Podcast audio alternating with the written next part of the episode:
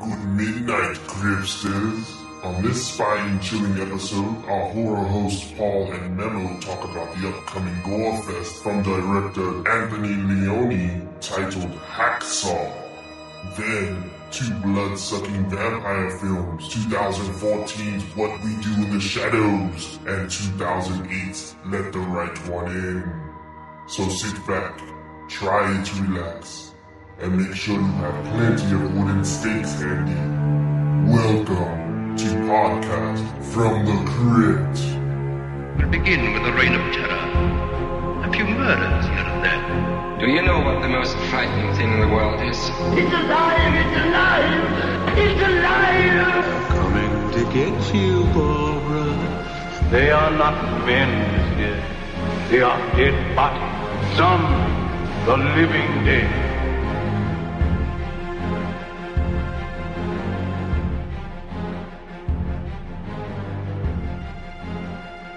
All right, welcome back, Cryptsters. Welcome to Podcast from the Crypt. I'm back with a permanent guest host memo. Oh yeah, you know I am a guest, but I am one of those guests that just will not go away. No, I try to tell him, dude, don't even don't even show up. He just keeps showing up. Yep, just like a you know like a pimple when you're on picture day. Yes. That's me. yes. Uh, so yeah, we actually had like a, a little three week break or so, maybe a little bit more than that, huh? Maybe uh, I was out of town for a little bit, and then uh, when we when I got back, uh, there was a little bit of open time, but then I totally forgot. Like Paul told me like a while back, he's like, "I'm going to a convention over in Long Beach," and I'm like, "Oops, oh Yeah. yeah." Oh yeah, yeah. We were doing uh, you know, summer shit, you know, family shit, just hanging out, um, doing all kinds of cool stuff. So we took a little bit of a break, Yeah. but we're back. We're back from uh, our burial ground. Yes, we're back from the grave.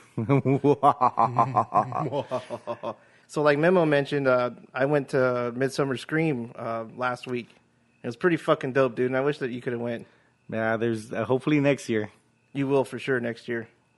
You're So- gonna have to. Yeah, so how was it? Like, I mean, I know you were totally like excited about going there, and you know, looking forward to everything that was going to be Oh there. man, it was awesome, dude. There was so much shit, so much cool fucking stuff. A lot of uh, uh, vendors. So there's all kinds of stuff that I wanted. I was like, oh, I want that, I want that, I want that. um, there's uh, some pretty big names in horror there. You know, doing uh, signing and photos. Um, what was really cool about it was on the other side of the convention area, they had um, like the Halloween haunts, like the ma- mazes and shit, like you would see at Knott's or or Universal. They had like uh, little smaller versions of those. Did you go through any of those? Yeah, I went through like three or four of them. They're fucking cool. Huh? Were they free? Uh, yeah, I mean it was all a part of the the ticket price. Okay, that's cool. There was a, I actually found out afterwards that it, the place was a lot bigger than I thought it was. So there was other areas that I didn't even go to because I didn't even fucking realize. I'll go to those next year, but it was fucking cool, man. I talked with the director of this movie I never even heard about called The Terror of Hallows Eve. I never heard about this movie at all, and he was there with a little bit of his production crew, and he was doing signings and uh, selling Blu-rays and DVDs and shit. So I was like, "Fuck yeah, man! I got to get on this." the the The artwork for the the Blu-ray looked cool. He had a comic book sitting there, which was like, "Fuck, man! This, this guy's got all kinds of cool shit." The the director uh, Todd Tucker, he was super fucking nice, man. So I ended up buying a Blu-ray and I got a poster and a comic. Had he signed all of them. Took a picture with the trickster, which you guys see on uh, our Instagram. Yeah, Paul sent me a picture of him with the trickster, and I'm, I'm like, "Who's that?" I thought it was just like maybe just some guy that you know dressed up and made up his own like thing going on over there. And then uh, later on, that's when I found out that he got you know like Paul's explaining that he met the director and had all that you know goody stuff. Definitely gonna go back next year, and you better be with me, dude. Yeah, like I said, if I you know just give me some time and then then I'll uh, I'll you know for sure. Yeah. I was there representing the podcast, though. I had my t shirt on. But yeah, so I did that, you know, um, and, you know, just hanging out with the family these last few weeks. Yeah.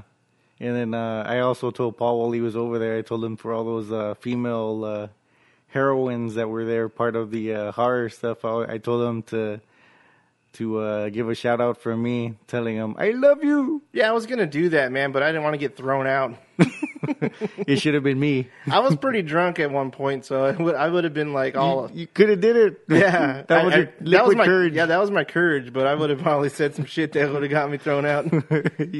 I was like, Paul, that's not what I said. You took it too far. exactly. I didn't say this. Memo wanted me to say it. Yeah, I was joking. I was uh, telling him, I was like, yeah, if you see uh, the girl from uh, Hellraiser, I was like, tell her. Uh, Which I did see her. Yeah, but from afar, huh? Yeah. I was like, we have such sights to show you. Exactly. I, I should have just yelled it at her, but she probably gets that shit all the time, dude. So Huh. Like, ah, this again. yeah. Oh my god. Okay. Yeah. Uh huh. I get it. hmm Mm-hmm. Like, oh, very fucking original guy. nice fucking shirt. I'll never listen to that podcast. You're ruining my dreams, Paul. Sorry, Memo. and uh, you saw Elvira there as well. Yeah, Elvira was there. Uh, Cassandra, she was there. She wasn't in her Elvira stuff, but um, you know, whatever. It's still, it, you know, I saw her. I didn't go up to because it was a big fucking long So line, was, dude. was she dressed like uh, regular kind of clothes? Or? yeah, it was just her.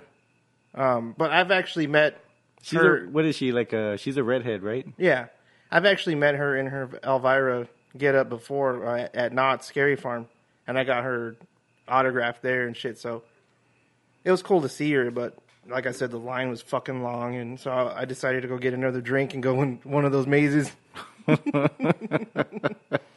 it was fun, dude. It was fun. Uh, did they have like uh, like how you said it was vendors? So they were selling probably like masks and Oh, there's all kinds have- of shit. And they had like what probably like some horror figures as well. Oh man, anything you can think of that they were there. There, oh, probably- there was old movies like uh, old DVDs and VHSs. Like stuff you probably never heard of too. Um, I was trying to look for like the more like oddball kind of shit, but a lot of um, well, at least the stands that I went to, Mm-hmm. there was a, a just a lot of like mainstream horror, just older, Okay. you know, like I'm like, uh, if, I probably already had it. A lot of the stuff I already had, so I kind of was like, uh, uh, you know, whatever. It was still cool though.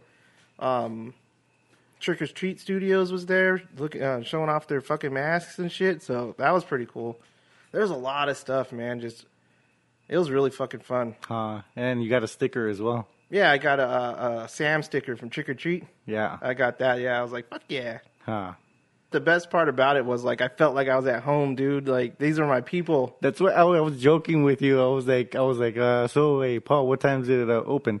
And you told me, and it was like, okay, what time time's it close?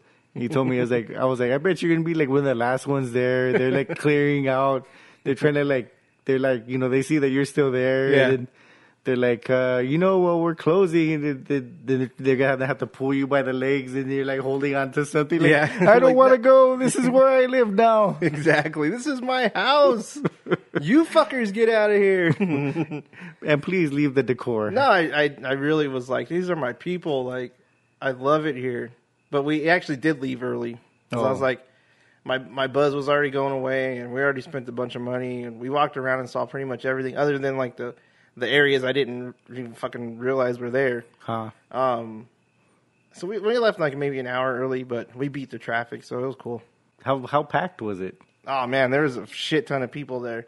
I don't know the exact number, but it was fucking.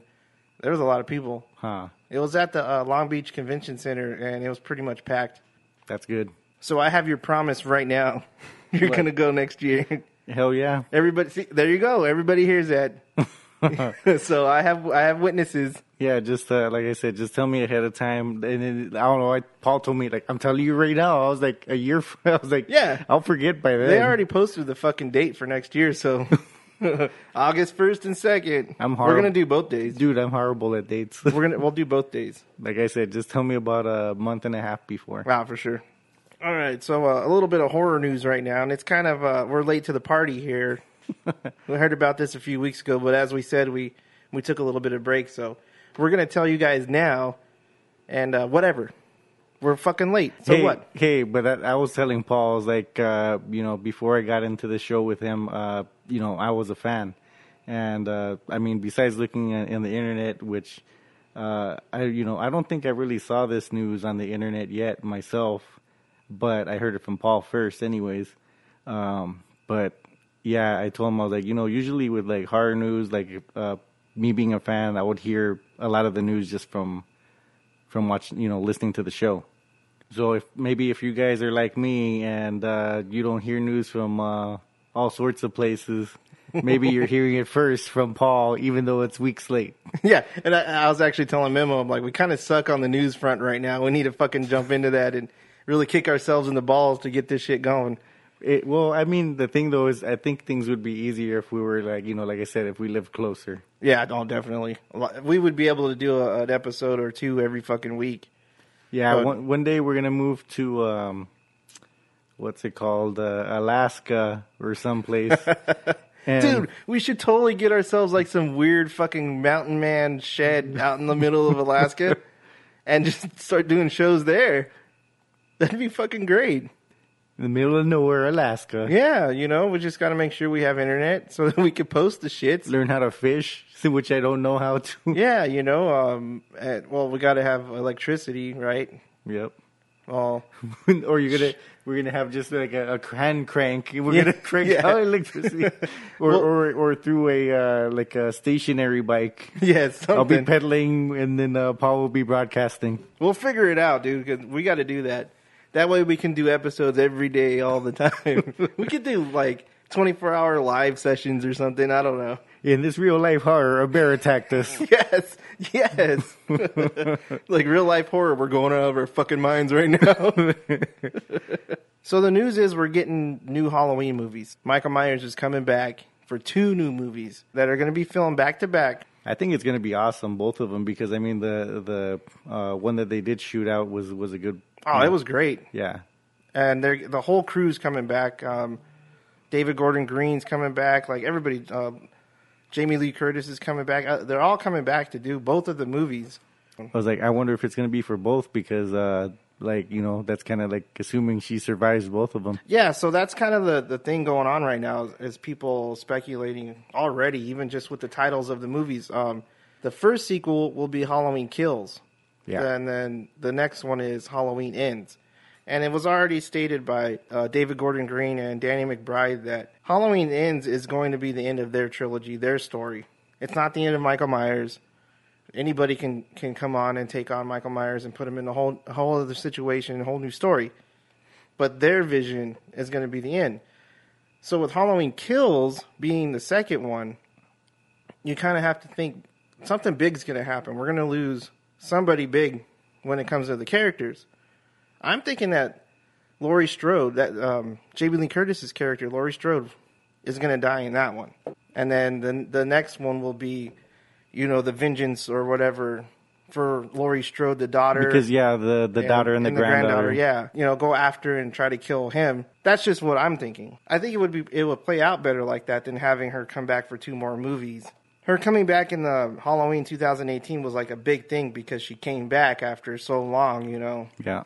and to push it for two more movies is like, uh, have her go out like maybe halfway through the through Halloween Kills. That might work out. We're hearing that some of the old characters like Tommy Doyle and Lindsey are coming back from you know the previous installments. We've seen Tommy Doyle come back in Halloween Six, and it was he was the major character in that with Paul Rudd. They went to Paul Rudd to try to get him to reprise the role for either one of these new ones I thought that up. would have been that that would be cool. It would be dope, dude. And it wasn't a flat out I don't want to do that bullshit. It was I can't because I'm filming Ghostbusters 3. So it's actually it's pretty cool to think that Paul Rudd was would have been for it if he wasn't already tied to something else. They should have been like, well, let's reschedule with so we can have him in there. And that would have been my my thing to do cuz Paul Rudd's fucking the shit. Yeah, it's But like you know, then you got you got to think about it too. It's not going to be like him reprising his role because no, because there's a difference. Uh, it's a different, story. storyline. Yeah. Yeah. so like that's all that shit that happened in Halloween Six. None of that happened, which is good.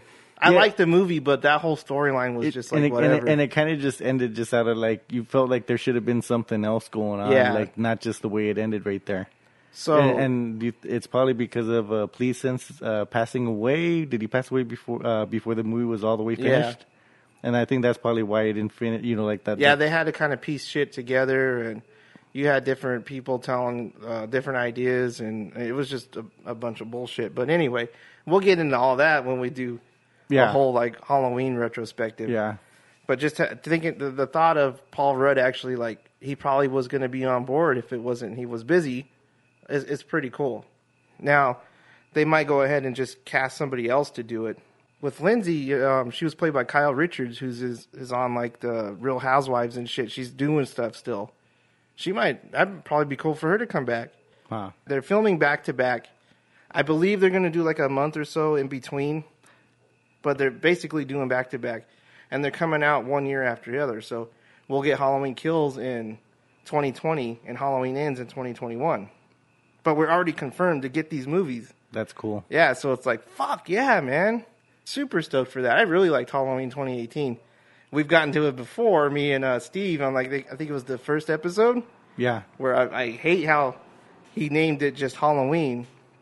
I wish he would have did something else because everyone's calling it Halloween 2018, and it's just, it's just one of those things that irritates the hell out of Because me. Because it doesn't make sense because it was already a Halloween. yeah, it's not a, a, a remake or a reimagining of the first one; it's a continuation of the first one. So it was a little confusing with that, but it's a new vision, I guess. So I guess it kind of makes sense. I don't know, whatever.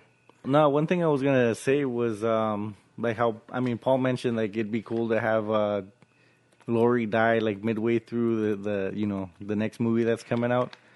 Like that might be his preference. My I mean I kind of different. You know, I, I to me I think it'd be better that she if she dies because we, we don't know we're just speculating. Yeah, exactly. But, she but I mean carry on all the way to the end of the, the last one. yeah, but to me, it was like if she dies, it I would pick the that same one for her to die, but I would pick towards the end of the movie. Of the third one, Halloween ends. No, Oh, Halloween kills. yeah, Halloween Kills. I, mean, at the end works would too. Pick, I would pick towards the end because you said toward the middle. No, part I, I think for me, I would like Or you're talking about just the middle movie. You're not saying when in the middle part of the movie. like in the middle of the movie. Like, So in the middle of the middle movie. yeah, exactly. because we saw we saw her come back, and she had her movie.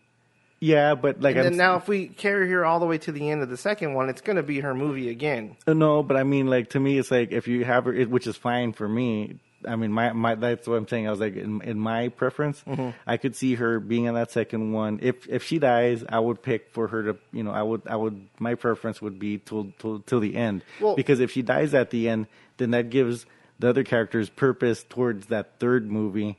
Towards the end, if if she dies Either midway, way. no, either way. But I mean, if she dies midway, You know that'll what? give I- them purpose midway totally instead of towards you- the end. I totally get what you're saying. I'm Well, just saying about- story. I'm saying just saying story wise. Yeah, I totally get what you're saying. How about we do this? How about we compromise and have her not be in the mo- the first half of the movie at all, and then comes in at the the second half of the movie and then dies? How about that? Does that fucking work for you, Memo? Uh, No, you I- make I- sense. I don't know, but I'm just saying like if she if she dies, it would just be towards the end, just because then it would give that purpose more on that on that third one where it's focused just on them and they're going for the revenge of of you know Laurie Strode. Yeah, I, get- I get what you're saying, and I could agree with that. If I thought if I would have sat here and thought about it a little bit more, but I'm drinking, so you know the first thought was, hey, let's just get her the fuck out of here. You're like ready to kill her like like uh, like two minutes into the movie. Oh God, Halloween Resurrection? No, we're not gonna do that. You're like, well, she pa- she made it past that first one, but uh, yeah, no, No.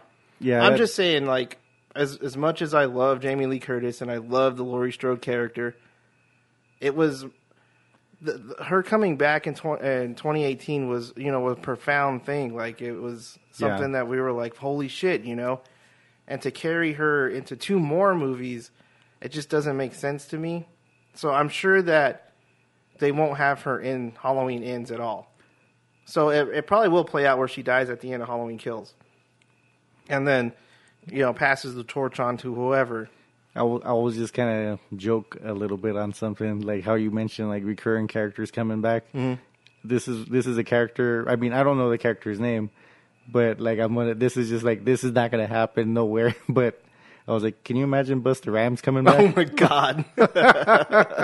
Did you you know they actually had more planned for him after that? really? Yeah, and, and while they were filming it, or, or they did like a screener test or whatever, and people loved Busta Rhymes' character, they added more to that. I like when he did Halloween karate kick. Yeah, and then they, they they they they had him to where he actually died, and they changed it to make him more of the hero, and like so they can bring him back for more movies. Yeah. But the movie fucking bombed anyway. Mm-hmm. It's like who was this test panel that watched this shit? Like four of their friends and two of their like their mom and his sister of the directors and Huh. shit. Oh, it's great, honey. No, it was the flip mode. More Busta. Yes, No, the it was Flip Mode Squad. Yes, the Flip Mode Squad. Hey, you better have Busta on that shit. Yeah, that would be funny as fuck. Busta comes back. Gives him another karate kick. Yes. Oh God. you thought I was done? Like I can't wait for when we do like a Halloween retrospective because there's some there's some stuff I want to talk about all of them, but I will mention for Halloween Resurrection, it's not as bad as as everyone says it is. At least for me, it's cheesy as fuck. I wish they would have did a lot of things. The mask looked okay. I liked that it was basically just set in in his house. I really liked that aspect. But if you really notice it, it's not his house. This f- fucking place is way bigger than what Michael Myers' house was. So it was like it didn't make any sense. But other than that, like, yeah, it's kind of like a, a throwaway movie. But like I said, I didn't think it was as bad as as everyone thinks it is. But that's my opinion. Huh. I was like, it'll do, it'll do. Yes, it's okay until something better comes along. You know, and then it was and, like, and then it did. well, yeah. I mean, Rob Zombies came out after that, and and I think that's better. Yeah. that's way better. yeah. Speaking of, I know we're we're kind of like going into this thing, but I watched a, a fan edit on on YouTube. It came out in January, but I just found out about it the other day. It was a fan edit of Rob Zombie's Halloween, the first one. Fuck, man, I thought it was like way better than Rob Zombie's original. And and honestly, I was telling Memo, it's because he the the guy that did this took out all the Rob Zombie shit. it was like, wow, this is actually really better. It, it made me feel more like I was watching. Maybe- It was like I was watching like a, a like a Carpenter version of it. Like he used a lot of the old score from the movies, uh, Carpenter movies. He took out all the the backstory stuff, uh, a lot of the senseless violence, the stuff that didn't need to be there. Like he left stuff in there to show that it, these people were getting killed, but you know, a lot of the shots in, in, in Zombies original just lingered on way too long. There was one scene in particular when I actually watched the original version of Rob Zombie's Halloween in in the theater, and this was my thought then, back in 2007. There's that scene where he's going after Annie, and he, he- she's trying to run out of the front door. He grabs her, and then he slams the door shut. Right then, it cuts to Annie's on the ground or whatever, and he's chasing her, and then you know starts stabbing her and blah blah blah blah. My thought was, wow, it would have been so much better if when he slammed the door, it just cut to a different scene, and that's what this guy did with the edit. Huh. And I was like, holy shit, that's what I thought. I, it made it so much better. I'm- we I'm didn't not- need to see all that shit. We know what was going to happen. Yeah, Paul, Paul told me about this yesterday, so I'm gonna have to watch this myself as Yeah, well. check it out. I thought it was pretty cool. Yeah, so if you guys want to check it out, it's under Cole Edits on uh, YouTube. Yeah, that's uh, C O L E E D I T S. Cole Edits. And he didn't ask me to say that, and uh, he's probably never going to know. But check it out anyway. I thought it was really cool. I'll check it out.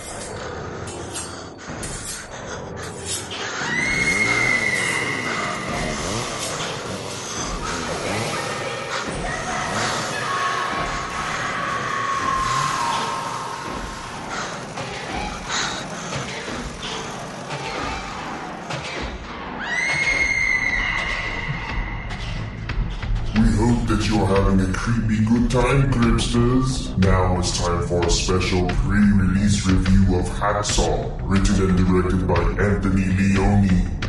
His love letter to Dennis Hopper and Tobe Hooper.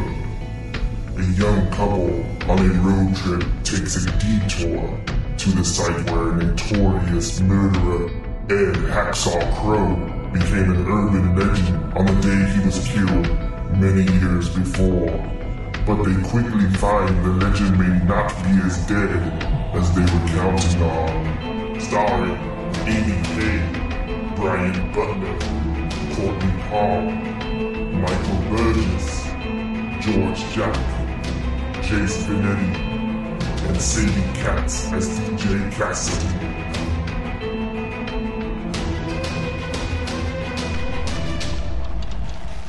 So now we're doing a spoiler free review of the movie Hacksaw by Anthony Leone.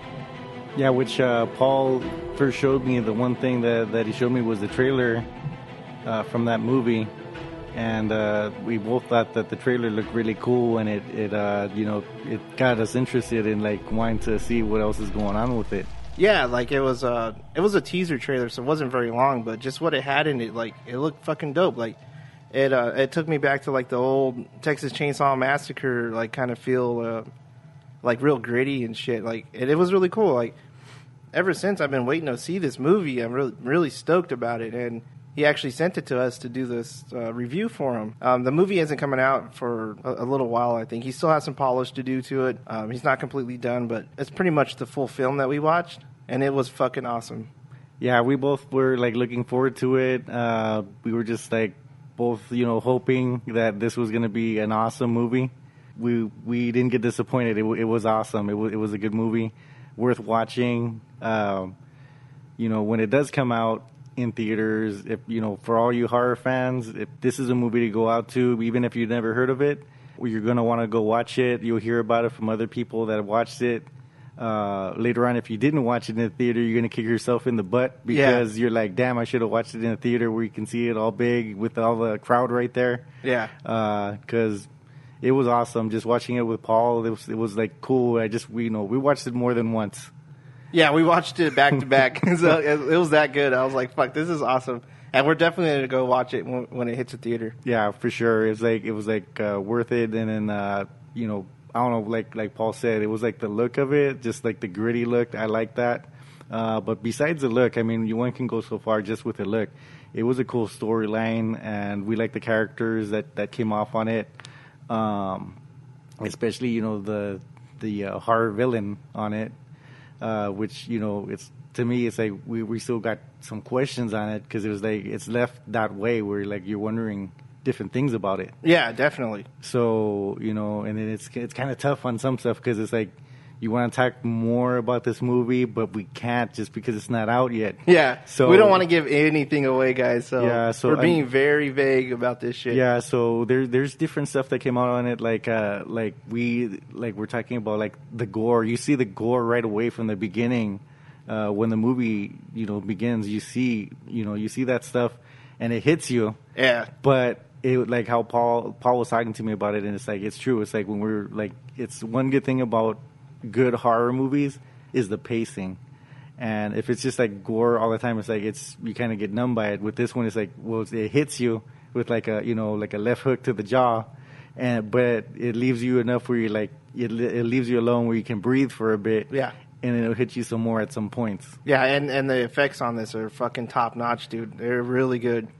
Uh, one thing was the ending. I mean, we can't say what happens at the end, but it left us both just like holy shit right at the end. Yeah, it was fucking It- cool. But it was just an awesome way to end it too. And then uh, the acting was fucking great. Like it, it the cast was great. I thought the acting was well done. Um, the characters were cool.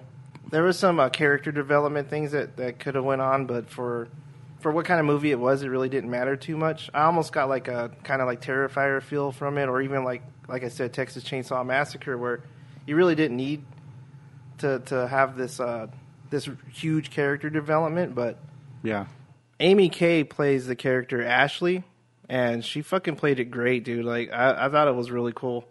one thing I want to say is Amy Kay's performance was awesome. There was good development. Like we, it, it, it felt like with her and, and, and the boyfriend on there that they did feel like if they could be a real couple. Yeah, yeah, and, definitely. And, and they had like that dynamic. There was, you know, it could have been. It's kind of like an everyday life thing where uh, she felt like a real, like you know, girlfriend right there, and and with him, he felt like kind of he was kind of like a, a little bit of a dick, kind of a boyfriend though. But you know, but they loved each other.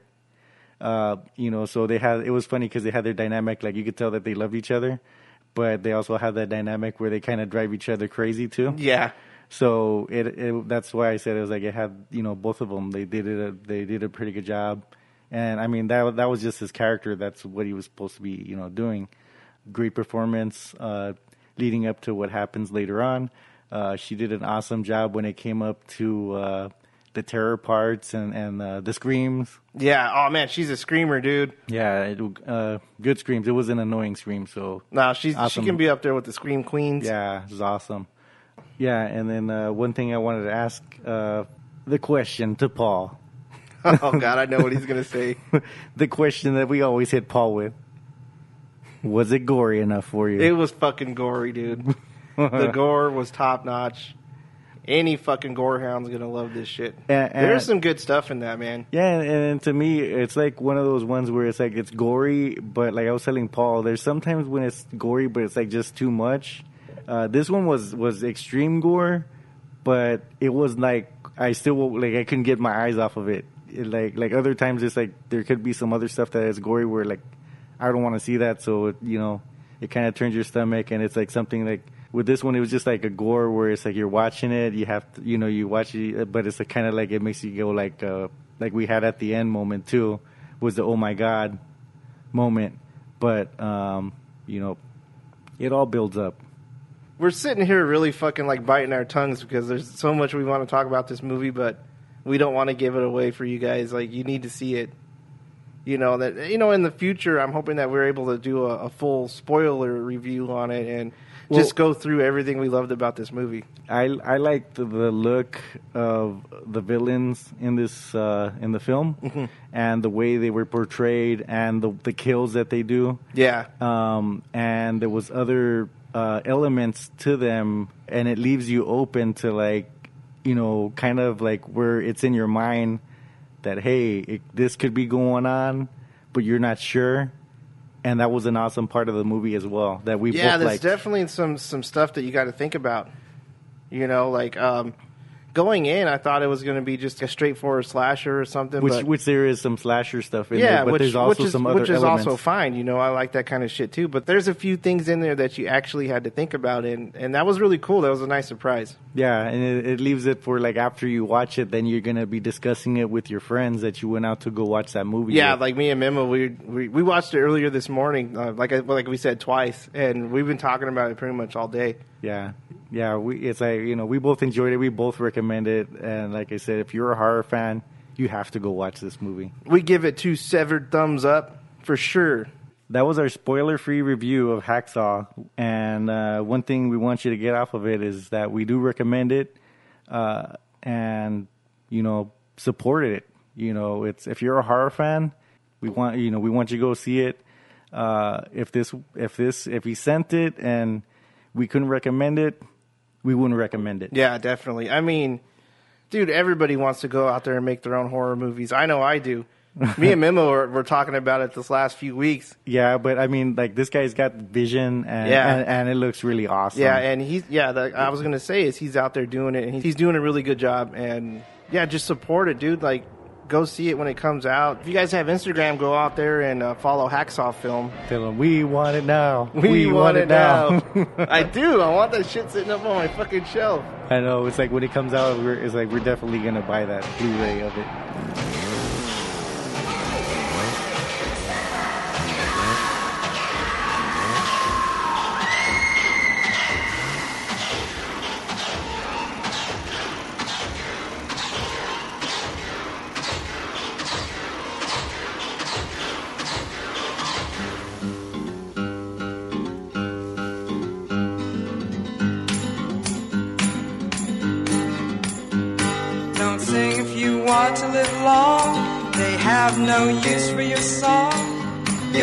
Dead, you're dead, you're dead, you're dead and out of this world.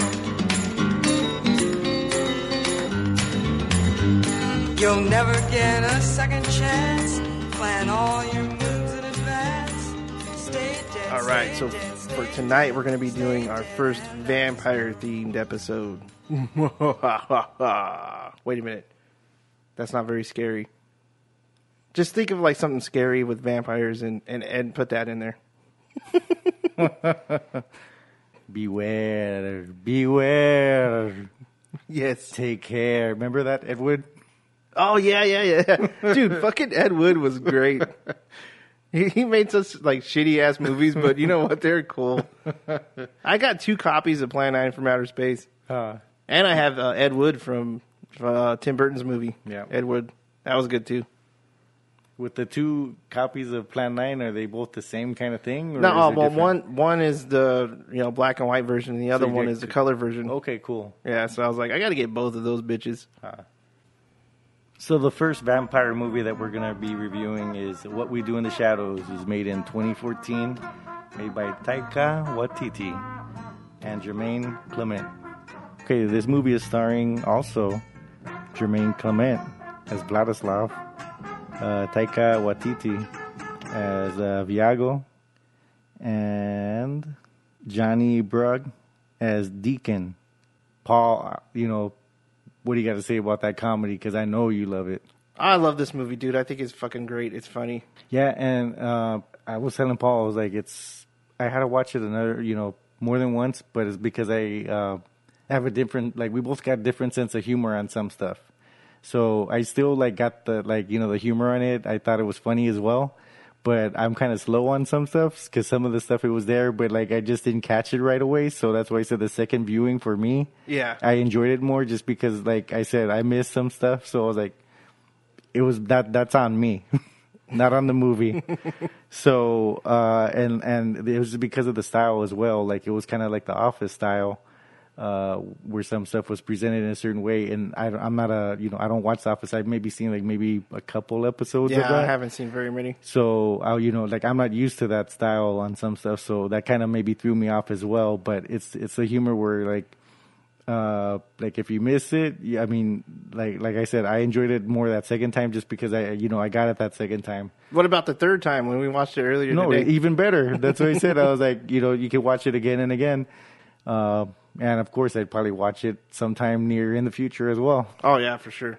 Well, we'll we're not gonna say everything you know that happens in this movie, but uh, we are gonna talk about like it does start off like like uh, humorous, but like I was telling Paul, I was like, you know what, this guy kind of reminds me of um, Latka, which was uh, Andy Andy, Kaufman. Kaufman. Uh, in certain ways, it's not that he, you know, like that he looked like him because he didn't look like him, but just kind of like he had like a certain way with it because like Andy Kaufman when he did Latka, it was like a, I guess, a Eastern European kind of thing, but it was like a fake, non-existent Yeah. uh, country, and The uh, the accent was the guy had that, that kind of weird yeah he had that kind of weird accent. So it kind of reminded me of it. And then also like kind of the way he um he spoke like uh just like the pacing of how he said it. Um and i don't know it was kind of like trippy that it was like it kind of reminded me of him Yeah. on that and just when he pops up and then paul was just laughing at this and that's what i said when i fir- first watched it like it has on some stuff you got to rewatch some things because it's like you see it afterwards more is like when he first comes up and then you see him coming out of the coffin and he just got a stupid like smile on his face like, Yes. like he's kind of like a nervous smile i kind of like I, to me the first time i was like Yeah, i don't know what's going on and he's then like uh he's like levitating himself forward out of the coffin and it kind of stops for a second and looks at the camera and has that weird smirk like oh shit yes like this is harder than it should be Yes, and that, that's why I said I was like I didn't catch that that first time Yeah. going through it, and then the second time it's like it's more funny to me because I was like, oh, sh- you know, like I missed it, and that was on me. yeah Uh, yeah i'm sitting there the whole time we're watching it and i'm just cracking up on every fucking stupid little thing and and memo's just like he's laughing a little bit I'm, but I'm like- laughing, but it's it, to me it's like more I'm laughing on the inside on a lot of the stuff. Um, but it, that's why I said it's like humor, but it's like different humor for different people. But I do get the humor, and I'm, I'm laughing at it because it is funny and it's well written. Uh, but like I said, like more like like I said, I, it kind of like went over my head on some stuff. But like Paul, he was like just laughing because there's just so much stuff in it. There from, is. From, just- from like all the characters. for for me, it's just nonstop fucking cracking up, man. Just every little thing, just like like we were saying, just weird smirks that they have. Uh, Viago does like the, the the silliest smiles and shit. It's just like, oh man, it's just fucking great. So- um, all three of the main characters were fucking awesome. I think they're funny. They're all funny in their own way too. Yeah, and then that's what I was saying. I was like with uh, uh, Viago, he was. I think he was. I mean, the other guys had a problem too, but uh, or the other guy, but uh, it was more him where he was like worried about like, oh, there's a mess on the floor, Yeah. and, and and the dishes aren't done. I think it was more him than anyone. Yeah, so like in the beginning of the movie, uh, Viago's going around to the the rest of the the, the characters, his flatmates, yeah, telling them, "Hey, we're gonna have a flat meeting in ten minutes." He gets to Vladislav, and the shit's funny as fuck. He opens up his door, and like Vladislav's up against the wall with like three uh, vampire chicks. Yeah. and he's just like hissing at him. He closes it, and then opens it up, and, and Vladislav's like, "What do you want?" Oh, just letting you know that we're having a flat meeting in ten minutes. He's like twenty, and closes the door. and he's and that's the thing. He wants to he wants to get everybody together because he wants to talk about like the chores and shit that haven't been done in five years. Which is one flatmate's thing. Yeah, it was really funny when we went down there to get Peter. Pete now Peter is the oldest one out of all of them. He's like they, I think they mentioned he's like eight thousand years old. He looks like Nosferatu, you know that. Yeah, that, the- that eggy head, mm-hmm. pointy ears. and he's down in like the basement in like this little fucking like like crypt almost thing made of stone and viago he's going up he, he opens it up he's like yeah i just wanted to let you know peter that we're having a flat meeting which you don't need to go and he looks down and there's like skeletons and shit everywhere he's like oh you got a real mess down here how about i uh I bring down a broom or something, you know, to clean up these skeletons. I'm like, oh my god, this is so fucking great. And then he hands him a chicken. You were, you were laughing at the last uh, chicken uh, bagak thing that comes yeah, it's, it's so fucking cool. So he gets everybody together, and and well, Peter doesn't show up. He just stays down there, you know. Uh, actually, Vladislav's like, "Where's Peter? He is he coming?" And that's when Viago's like, "Peter's eight thousand years old. He's not coming." Yeah. he wants to tell Deacon that you know he hasn't hasn't done the dishes in five years. They have like this little wheel with names and shit and chores, and he's like, "It's been here at the same spot for five years," and they're. Uh, Deacon and, and Vladislav are kind of like yelling at him, like vampires don't do dishes. It- but the, the funny part was that, uh, um, what's it called? Uh, Viago was like, uh, instead of like just, you know, just going to the problem, he kind of wanted to soften it up. So he's like, uh, yeah, you know, it's not that we want to, you know, we, we think you're cool and all. And then uh, Deacon's all like happy, like, oh yeah, so this means about me being cool. I like when uh when uh, uh Vladislav's like uh you know the other day I I was pulling a, a body down the hallway and I looked behind him and saw there was no dirt so I kind of swept the hallway. yep. it's fucking great. And then like just uh Deacon and, and Viago are going at it cuz you know he's like we don't do dishes like we don't even use dishes. And he's like, but we don't want that mess around for when we have people come over. He's like, when people come over, we eat them. and they get up and they're flying and fighting with each other. Yeah. so fucking great. Oh, they also mention about like uh, putting down uh, newspaper. Yes, he's like, you know, it doesn't take very much to put down some newspaper or towels or something. Yeah, even Vlad's like, uh, we're vampires. We don't need, you know, we don't need to do that stuff. it's like some vampire. Viago's like some pa- vampires do. He's like not serious ones. yes. So I mean, it's kind of it's documentary style where there's different stuff, but there's hum- a lot of humor that that is put that's written into this movie. Um, they're you know they start off with the the four uh, roommates that live in that uh, flat, and uh, they end up uh, adding a new one because they uh, then they uh, have a familiar that they have um, that one of them uses, which is Deacon, but he's just stringing her along. Yeah, the the familiar's name is Jackie. yeah. So with Jackie, uh, she you know she's there, she's doing her part, like she brings them victims and d- does different stuff for them. Cleans around the house and shit. Uh, yeah, washes their uh, blouses. yes, she's all ironing the blouses. Like they wear blouses. Like what the shit? Yeah, so uh, she brings over two people for for them to uh, eat, um, and they were hoping for virgins, but they didn't get that with with with either one of them, uh, and they end up uh, making another vampire, but it wasn't the uh, three uh, vampires that you know are the main ones. It was uh, Peter that uh, that makes them. They they were chasing uh, that one down. Yeah, Nick. yeah, yeah. They're chasing Nick, but he ends up going out. and Peter uh, ambushes him outside. Yes. So they just they figure that he's dead. That you know Peter eats him. Uh, but yeah, like, what was it like the next day or something where he's coming through the window? Uh, um, I think it said it was a few months later. Oh, okay.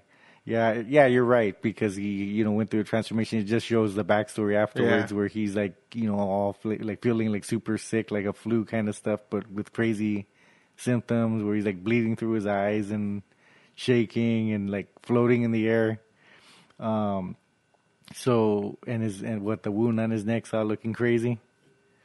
So yeah, uh, he he kind of like meets up with them, and then they're surprised to see him. But he's kind of like flying. He's flying, but he's like kind of like flying weird, where he's like coming. He's in, having like, trouble getting through the window. yeah, his like legs are going in first, And and, uh, his body's like, kind uh, of. Deacon's like, just go through the door. He's like, no, I can fly. but yes, because they want him to be like you know, uh, you know, not showing off. so Yeah, people- secretive. You know, they're trying to to hide who they are, even though they have this documentary crew like filming everything they they're doing. Yeah. So uh, he comes through, so they're surprised that, that you know he's still alive, uh, but he ends up being one of their flatmates since you know he got turned, and uh, this. But the bad thing, I mean, like uh, they they they don't really accept him. Uh, Like right away, yeah. yeah, and- Deacon doesn't like him at and all. Deacon really hates him because like Deacon was like the new kid on the block, and now Yeah, he ain't there's a- fresh no more. Yeah, there's a scene where, Vi- Viago's like uh, introducing like the, the other two characters, and he's like Deacon's like the young one, the the young uh, rebel vampire, and it shows Deacon his age is 183. Yeah. I was like, oh, that's so fucking funny. But yeah, so Nick is like, you know, he's the young one now, and Deacon fucking hates him for it. Yeah, and he does a bunch of stuff to like kind of like not endear him to uh, to the rest of them either because he like blabs about him being a vampire to ev- everybody that he meets basically. Um, Yeah, they keep telling him like, don't don't tell people that we're vampires. What the fuck are you doing? He's going to everybody telling him, even showing him like, there's this guy at a, a convenience store. He's like, yeah, I'm a vampire too. ha, ha, ha."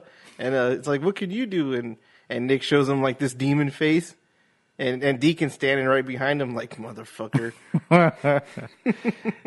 yeah, and then uh, he tells what like his best friend uh, Stu. yeah, Stu. Stu is fucking cool. Everybody loves Stu. He was a human, but they. They were like, okay, we won't eat him because he's your friend, and they ended up liking Stu way better than than Nick. Yeah, they treat him way better too. Yeah. it's so fucking cool. Yeah, even like uh, what Nick was talking about, like oh, like he wants to eat him, but he does, you know, but he's my friend, so I'll never eat him. And then uh, what? It was even a one part like when before when uh, before when Nick was uh, gonna be a victim, they put a plate of uh, spaghetti in front of him. Yeah, oh, I love how fucking Deacon says it. He's like, eat some biscotti. Yeah, so they they put that in front of him. It's like a trick they like to do with them, and they they said it was like from Lost Boys. oh yeah, yeah, yeah. Deacon's like, uh, do you like you like biscotti? Try some. And he's eating it. And he's like, how do you how do you like worms? And then fucking Nick's like, oh shit, this is before they turned him. And uh, he's like, he's like, there's a fucking worms on the plate. And he's like, uh, Deacon's like, how do you like having a, a a snake for a penis? And he's looking like my my fucking dick's a snake. And he's uh, Deacon's all, yeah, that's a little trick that I like to do. I kind of stole it from the Lost Boys. like, oh my god. Yeah, and then it comes up again um, later on when uh, when Stu's there and Nick wants to do the same thing with him and play a trick on him, but he's got just fries. So uh, you know he he's like, oh, so how do you like eating worms? And it's like you can't do that with that. That doesn't look, you know, it has to be kind of worm like like the the spaghetti. Or The biscotti.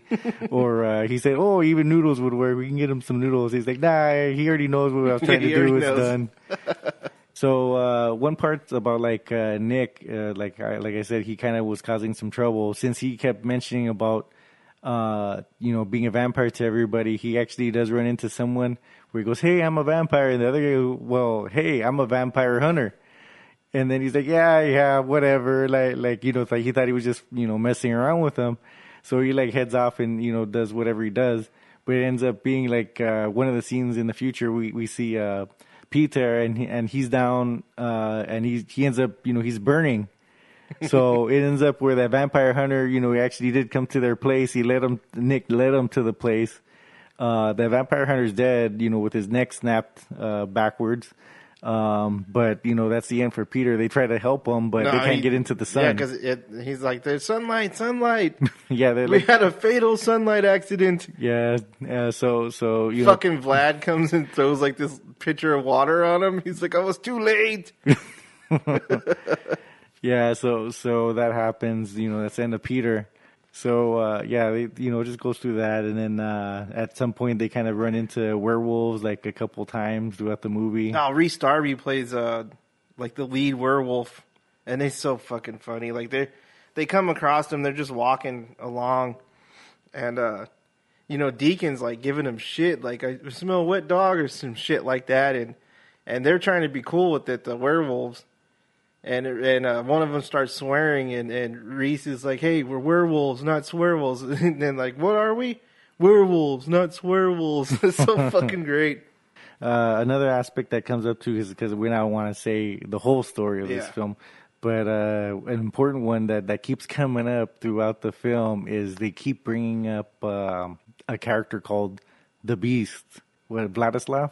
He uh, he used to be like a super powerful vampire that had was able to do a bunch of different things, transform, which came up later on that I didn't notice the first time watching it because I thought it was just like an animal that was there, but Vladislav was able to also like transform to different uh, animals or beings, but he couldn't get the face right. so on one part where Nick's like running for his life, he comes up as a cat with, and, but still has Vladislav's face. Yeah. I didn't know what that. I was like, what the hell? I thought it was just like a demon kind of weird looking thing, but it was like no, it's Vladislav. I'm like, okay, I get it this time. Um, so, but they they mentioned that beforehand. I just kind of missed it. Um, and then also that he was able to uh, hip, hypnotize uh, people, and and uh, he was so strong he was able to hypnotize masses of people before. But uh, they said ever since the beast, he's never been the same. So like every time he's trying to like hypnotize people, he can't do it anymore. Yeah, it was funny. He's all standing outside of this this window, and this uh this guy's there. He's all see me, see me, and the guy's not looking at him, so he just starts tapping on the window to get his attention.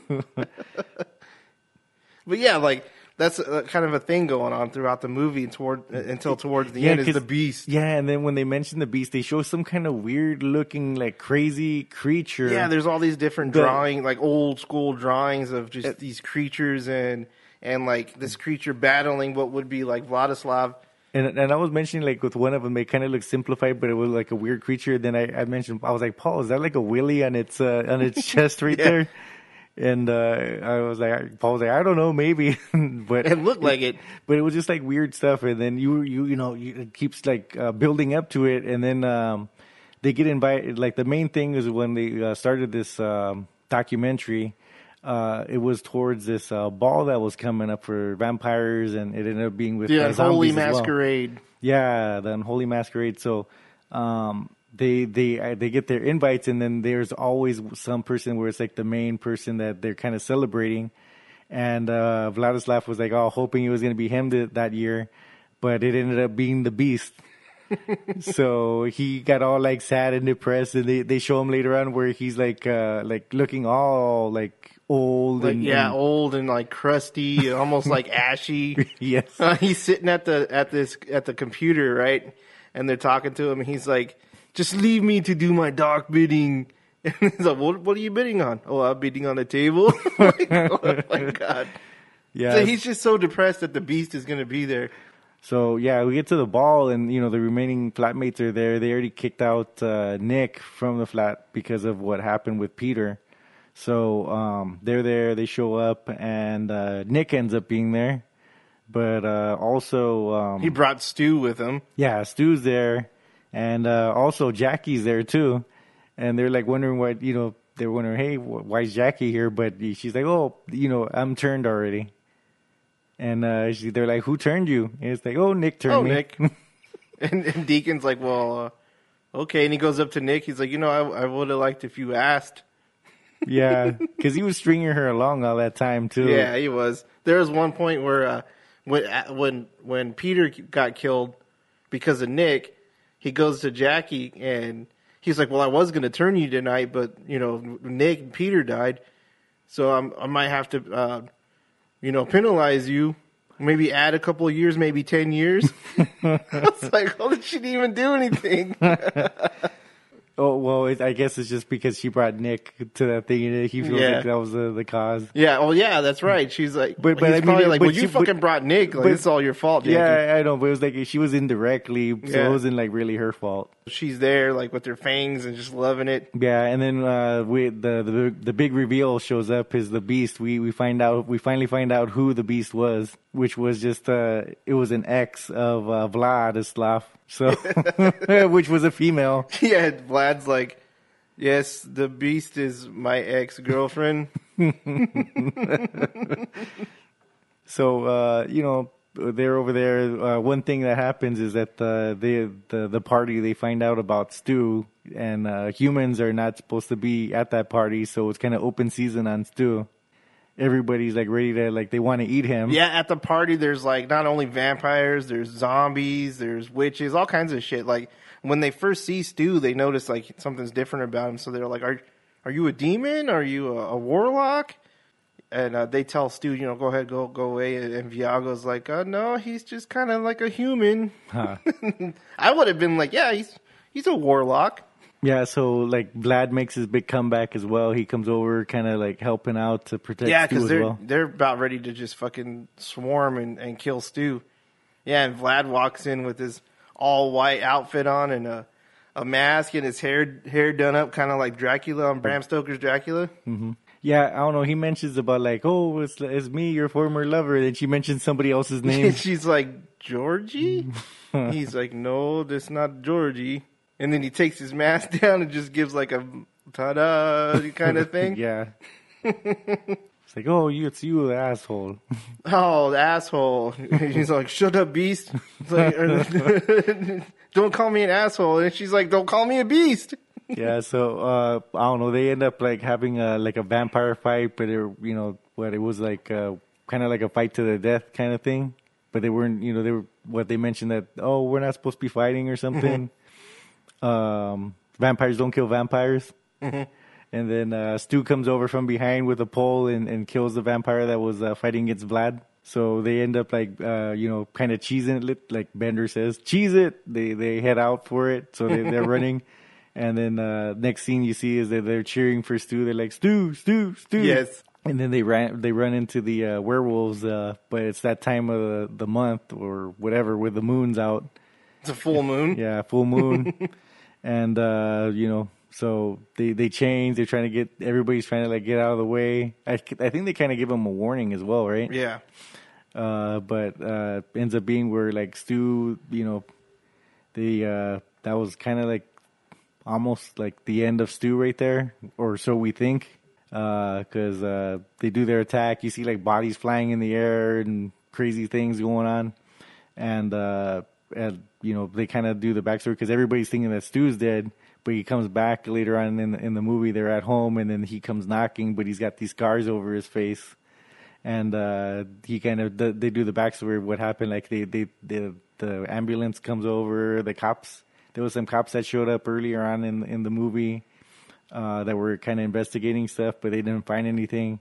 They end up showing Oh, up that was again. a funny scene too. You guys need to check that out. Yeah. that that shit was cool. Yeah, so so they show up again uh, with the ambulance thing, and then they they get Stu, so they figure he's dead. But like uh, for some reason, you know, he kind of like wakes up and like runs off, and uh, he says he he kind of doesn't remember anything until like the morning. He kind of he wakes up and he's got the scars on him. So yeah, so like at some at at uh, some point, like Stu, since he's he got turned into a you know one of the werewolves now, so he's uh with the pack that there was. He gets with the the leader, and he wants the the werewolves and and the the vampires to uh you know get along. So they kind of like have a party or something or get together. So they meet up, and then like the uh, what's called the one of the vampires. They kind of they they mentioned before like they were like the wolves have like a a smell about them, kind of like a dog smell. Yeah. So like Yeah, Deacon was giving them shit the yeah, whole time. yeah. So they, they come over. They're like, oh well, there was that smell right there, but we opened up some windows and, and you know the, the smell went out, so everything was all right right there, and you know we had all had a good time afterwards. So uh, I'm on uh, with toward you know at the end of the movie, we uh, one thing we didn't mention, but I'll mention now, and we'll kind of backtrack a little bit, but not too much. Is uh, Viago? He had a love interest uh, that he had uh, you know a long time ago because. Uh, I don't know how long, but his uh, love interest is now uh, basically an elderly woman. She ended up like heading over to New Zealand. Uh, he he tried to like follow her, but uh, his uh, familiar, which was kind of like his Renfield, uh, gave the wrong po- you know postage, so he it took him forever to get to he New said Zealand. it took him, took him like 18 months to get to New Zealand. And by then, she was already married and, and fell, in, you know, fell in love, got married, all this shit. So he was like, I'm just going to leave her alone. Yeah, he was he was brokenhearted. He wanted he it, the thought did cross his mind that he did want to kill the his her husband, Yes. but, but but he saw that she was happy, so that kind of made him happy in a way. But he was miserable. Yes. really. And uh, he, so he brings out like this this necklace that she had gave him. He, he's like, this is the last thing that she gave me, and it was this uh, a locket. So it has a picture of her, and then he put a picture of himself in there. Which I I was like, I don't I didn't think they had reflections, but I guess they can take pictures because they show in the beginning credits. You see Yeah, a bunch there's of pictures. pictures. Yeah, So, uh, and he he goes and puts it on, and he's like, "We can't wear silver." And he's he's he's wearing it, and he's like making these faces because it's burning. It's so fucking funny. He he wears it for like a couple of seconds, and then he's like, "Yeah, that's about as long as I can wear that." yeah. So uh, at the end of the movie, he ends up uh, turning her as well. But I mean, she's already old. He talks about that. You know, sometimes they might get weird looks just because of their age difference. Um, because you know he's uh, got someone that's uh, you know only eighty something years old, and he he's about like what like four hundred and something Mm-hmm. years old. Uh, but it's funny because it's a twist because uh, you know she's looking ancient and he's looking like a young guy. Yeah, that was funny. This movie is like one of my favorite vampire movies, like of all time. It's not scary at all, but it's oh, dude, it's so funny. Just every little thing, like I, I just crack up, like I said before. Yeah, I mean, there's there's different parts of it that has different stuff from different vampire movies, but they put a little flip on it where it, they put humor into it, like uh, where you know one of the vampires eats food that was not blood. So I was telling Paul, I was like, oh, that that part, you know, it reminds me of a part of uh, the next movie that we're gonna review, uh, "Let the Right One In." Uh, that that that was uh, from there. I don't know if there's any other vampire movies where that. Yeah, there's shows. some that I've seen that happen, but you know that stands out for Yeah, sure. That's the only one that I've seen because I haven't seen like uh, you know as many. Well, as I can't say that I've seen every vampire movie ever, but Yeah. I've seen it happen before. But especially in, in what we do in the shadows, like they do it like to the extreme. So Nick eat, you know, Nick's kind of pissed off and he eats one of those those fries that uh he was trying to get Stu to fucking see the worms. He eats one and like you know Vla- Vladislav is like, oh, I wouldn't eat that. He's like he eats it anyway. And then the next scene you see him out there just throwing up fucking blood, just boom, shooting it everywhere. Yeah. it's so fucking funny. Just things like that were just it just cracked me up. I, I've watched this movie so many times. and I'll watch it so many more times. I don't know if you guys checked it out yet, but recently they had they just wrapped it up with the first season. But there's a, a TV show, What We Do in the Shadows, on F- FX. When I first heard about it, I was super stoked, and then I found out that really nobody from the movie's going to be in it. So I was like, oh, you know what? I'll give it a chance. But it's just as fucking funny as as the movie. The three main characters from the movie, Deacon, Viago, and Vladislav, they they do show up a little bit in the series, but I fell in love with these whole new characters just as much as I fell in love with the original ones from the movie. So if you guys haven't checked it out, I definitely suggest you fucking check that shit out. It's really good. If you haven't seen the movie, watch that shit first. We definitely recommend it. Well, I'd have to give it on the on a vampire scale. I'd have to give it an A positive. That's their favorite blood type. As long as it's virgin blood. Yeah. Uh, good. They might not be going after me since I am uh, B plus, B positive. So definitely check this movie out and uh, let us know what you think about it. Hit us up on our uh, Instagram, Twitter, Facebook. You know, some something. I th- I think that a lot of people, like I said, they're gonna get the humor way faster than I did. so they would be like, "What?" was Memo's a little slow. They're like, "What was this guy?" Yeah, I, don't- I don't know. It's just like I said. Uh, I don't know. I just at first I didn't uh, get it 100, percent then afterwards it's like I had to review it. Yeah. Uh, that second time, and it's like I enjoyed it even more. Well, Memo says check it out twice. Yes, or thrice.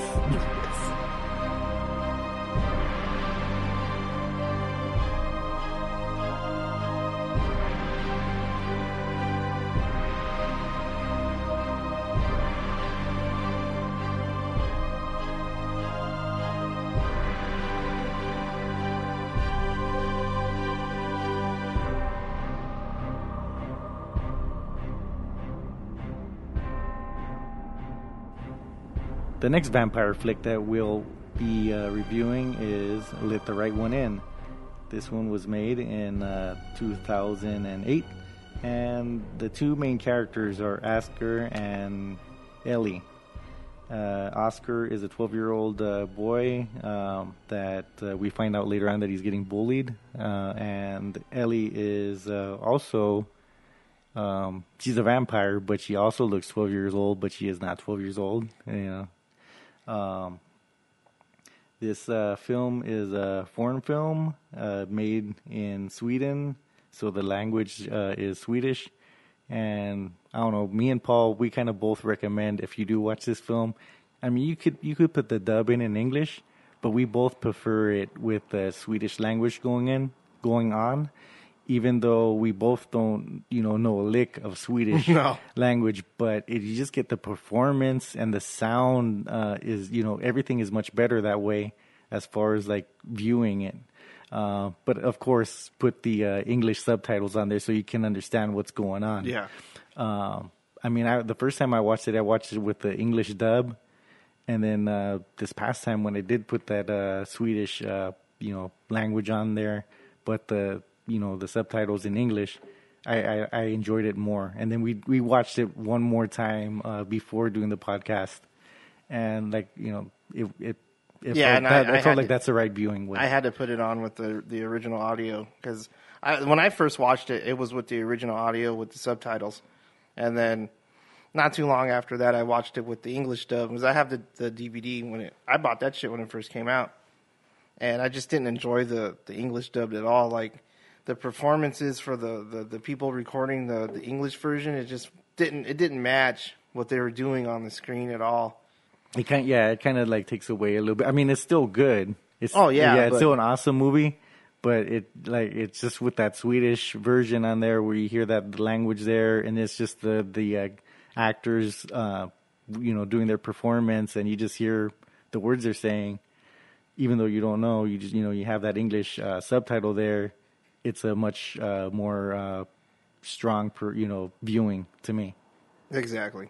So uh, I don't know, the first thing we kind of see is uh, you know Oscar is uh, in his room in his tidy whities, and he's got a knife with him, and he's uh, you just see him kind of like he's he keeps saying like squeal squeal like a pig, and he's kind of like acting he's gonna poke at something with a with a knife, um, and you know we're kind of wondering like what's he you know what's he uh, doing that for. Uh, but we do find out that he, he's kind of like acting out because he's getting bullied, and that's like his fantasy is he wishes he can get back at those bullies with this knife and, and you know like stab them or kill them and, and, and make them scared of him. Uh, but he wouldn't actually do it. You know, it's just a fantasy of his because he's you know he's basically terrified of his bullies. You know, which is uh, you know another twelve year old kid that like you know. You know, as far as the acting and and, Oh yeah, he, and, and that storyline was good. Yeah. yeah, and I mean it's just in that storyline as well. You know, it's not that it, it was. Well, you hard, know, it's it's the the bully kid. yeah. You know. So I mean, it's not like if it's a hard role or anything, but I mean they did a good job, like all around, like all the people that that acted in this movie. I think. Oh, I think so too. The performances with the actors were fucking top notch. Um, the storyline was amazing. Yes, and, and I mean, and the look of the movie is, is really good too. Like uh, I think Paul mentioned it before. Was like that. Um, I don't know. It takes place uh, to me. It takes place either like in um the late seventies, early eighties, but I'm it's probably leaning more towards like way early eighties. Um, and but it just looks like an awesome, like like really good cameras are on there. That you know high definition kind of stuff going on, which didn't exist back way you know back then. It was kind of more grainier on a lot of things. Um, and then the the clothing, you know, the that that matches that time period as Mhm. well.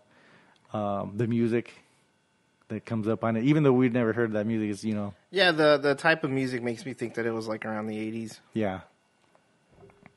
So I mean, the main the I mean, like we were saying, the characters, the look of it, but the the the most uh, I don't know, the best part of the, the this thing is to me the story.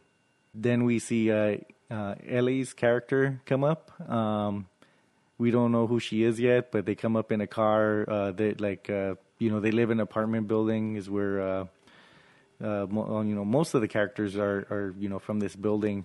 Besides you know some other ones, but most there's most ones that come out is Ellie and her um, what was it familiar? We'll call him that.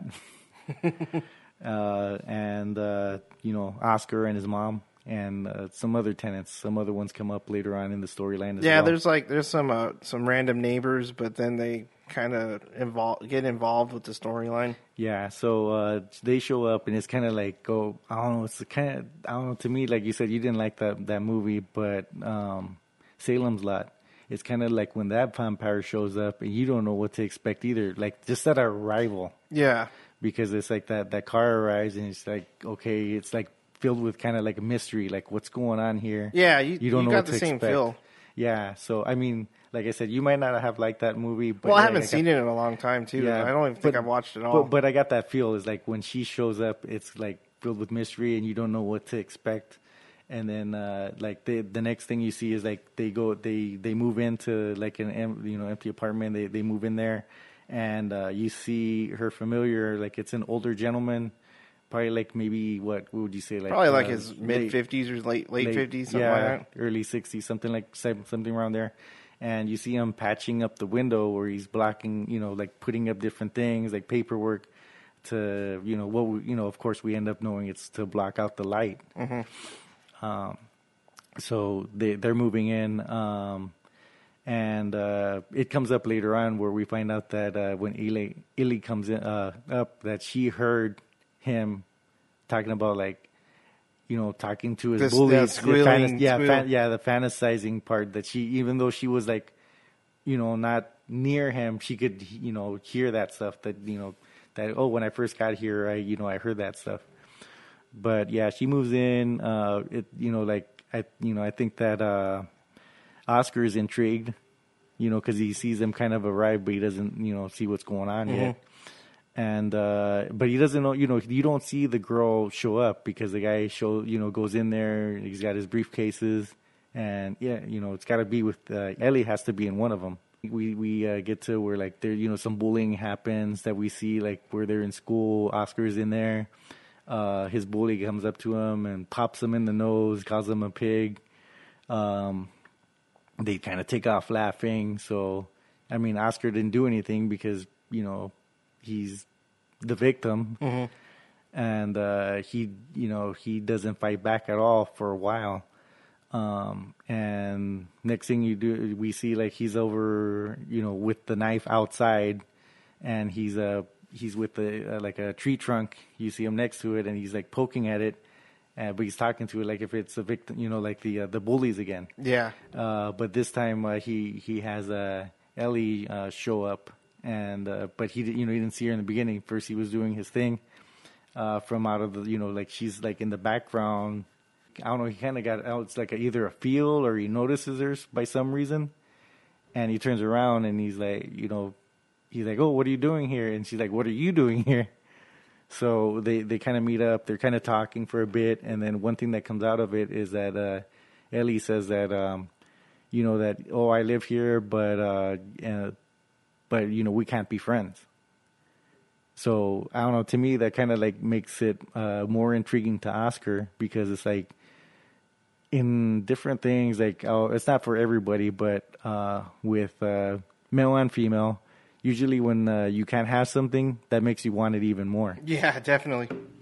So uh, later on in the story, it's like they uh, they kind of meet up again. It was like at night. They're you know it's kind of like a jungle gym thing where they, where they meet up, and he's there again, but this time he's with a Rubik's cube, and uh, she shows up again, and uh, this is this is kind of like where they become friends. Like he's like messing with it, and she's kind of like. Uh, wondering, hey, what do you, you know, what is that thing? And is like, she's like, is that like a puzzle or something? And then he's like, yeah, and he's like uh, showing her like how kind of how to work it, but he doesn't know how to solve it. No, he only gets like one side done. Yeah, so uh, later, you know, later on, he gives he gives it to her uh, to to play with and and uh, mess with, and then they'll see each other another time. So he give it, he give it to her, and um, they meet up again uh, afterwards. But I mean, some other things happen, and I'll get to that thing. Was uh, with uh, Ellie's familiar, she he's uh, he ends up being where he goes out and he's supposed to get the kills for her, um, and uh, he has a kit with him. So we, at one scene you see him preparing, getting everything together. Uh, Yeah, but- we're but- watching it, Memo's like, "You want one of those, huh, Paul?" I'm like, "Yeah, I do." I'm like, "I'm gonna piece one of those together myself and just have it." and, and I, I don't shelf. doubt it. I, I, I, I, could, I could see Paul doing that. um, so uh, you know he's he's getting that stuff together because he you know he has to get victims where he has to drain that blood and uh, bring it to her. You know, so she doesn't get exposed. Uh, but one thing is he's supposed to be discreet about it and you know just get the job done. But the theme throughout the film is that I don't know. I guess he's past his prime because uh, they moved over there and this guy has no luck on He any of the times. fucking up like left and right. Yeah, there's like he's done like uh he, the first victim that he has, he does get somebody, but he strings him up, and then he gets unlucky because a dog comes over and screws everything up for Yeah. him.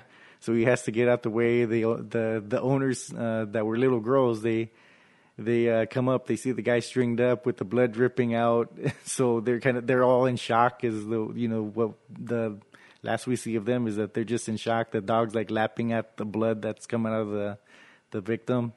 You know, as it as as the guy is hung. That was a upside really cool scene, though. Like, Yeah, I, I was mentioning to Memo that it was it was kind of odd his choice and like area where he was doing it because it was like not too far from a main road. We kept seeing cars going by like a lot, yeah, and it was you know it's in the snow, and there was like some external lights from somewhere. Now it might have been just to light up the scene, mm-hmm. but you got to kind of think that well. th- to make sense, it's probably street lights and shit or something. It was so it was really, really bright, and I'm just like, why is this guy doing this shit here? But then you you start realizing later through the movie that he is fucking up, and it, it's probably because he's just getting old or whatever it is. But that's why it was it was like that. But the visual of it was really nice.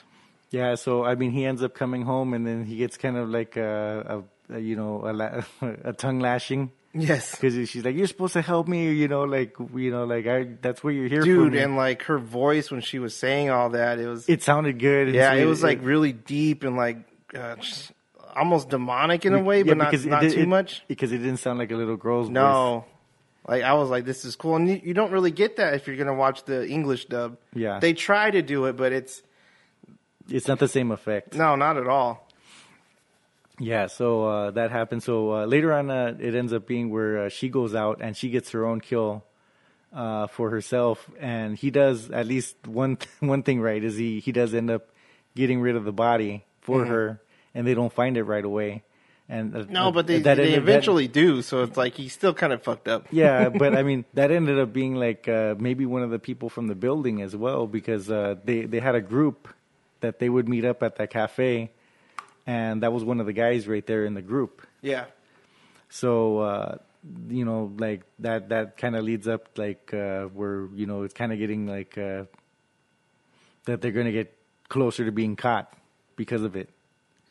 So you know they she gets her kill, he he gets the body away, um, and then uh, that leads up to that scene where I was saying about the Rubik's cube. So that's the night where like you know like when when she kills that that uh, that guy, she and he one of the the cool parts that I was telling Paul was when she uh like she snaps the guy's neck back like she she pulls she snaps his his neck but the head goes all the way like backwards and when he when uh you, when she does that you even see like the body like twitch and Yeah, his like, legs start kicking. yeah so I was like you see that that that was that was effective the way they you know I don't know if it was the body the still the body of that actor or what well, it but- was up against like a little snowbank, so Yeah. I imagine like the top half of the actor was in the snow. Yeah. So I mean, just the, the body movement that was there, and and the uh, the sound effect that Yeah. you hear too with the crunch, um, that was you know it was effective. But like I said, it came up back to the you know when they meet up uh, when her and Oscar again meet up, and then she has a Rubik's cube, but this time she has it all the way solved, and he's like tripping out, like oh like how did you solve it? And she's like, "Oh, I just gotta twist it or something." it's like it just reminded me of like, "Hey, you just you twisted something else as well." yeah, she knows how to fucking. around. She knows how to fucking twist shit around.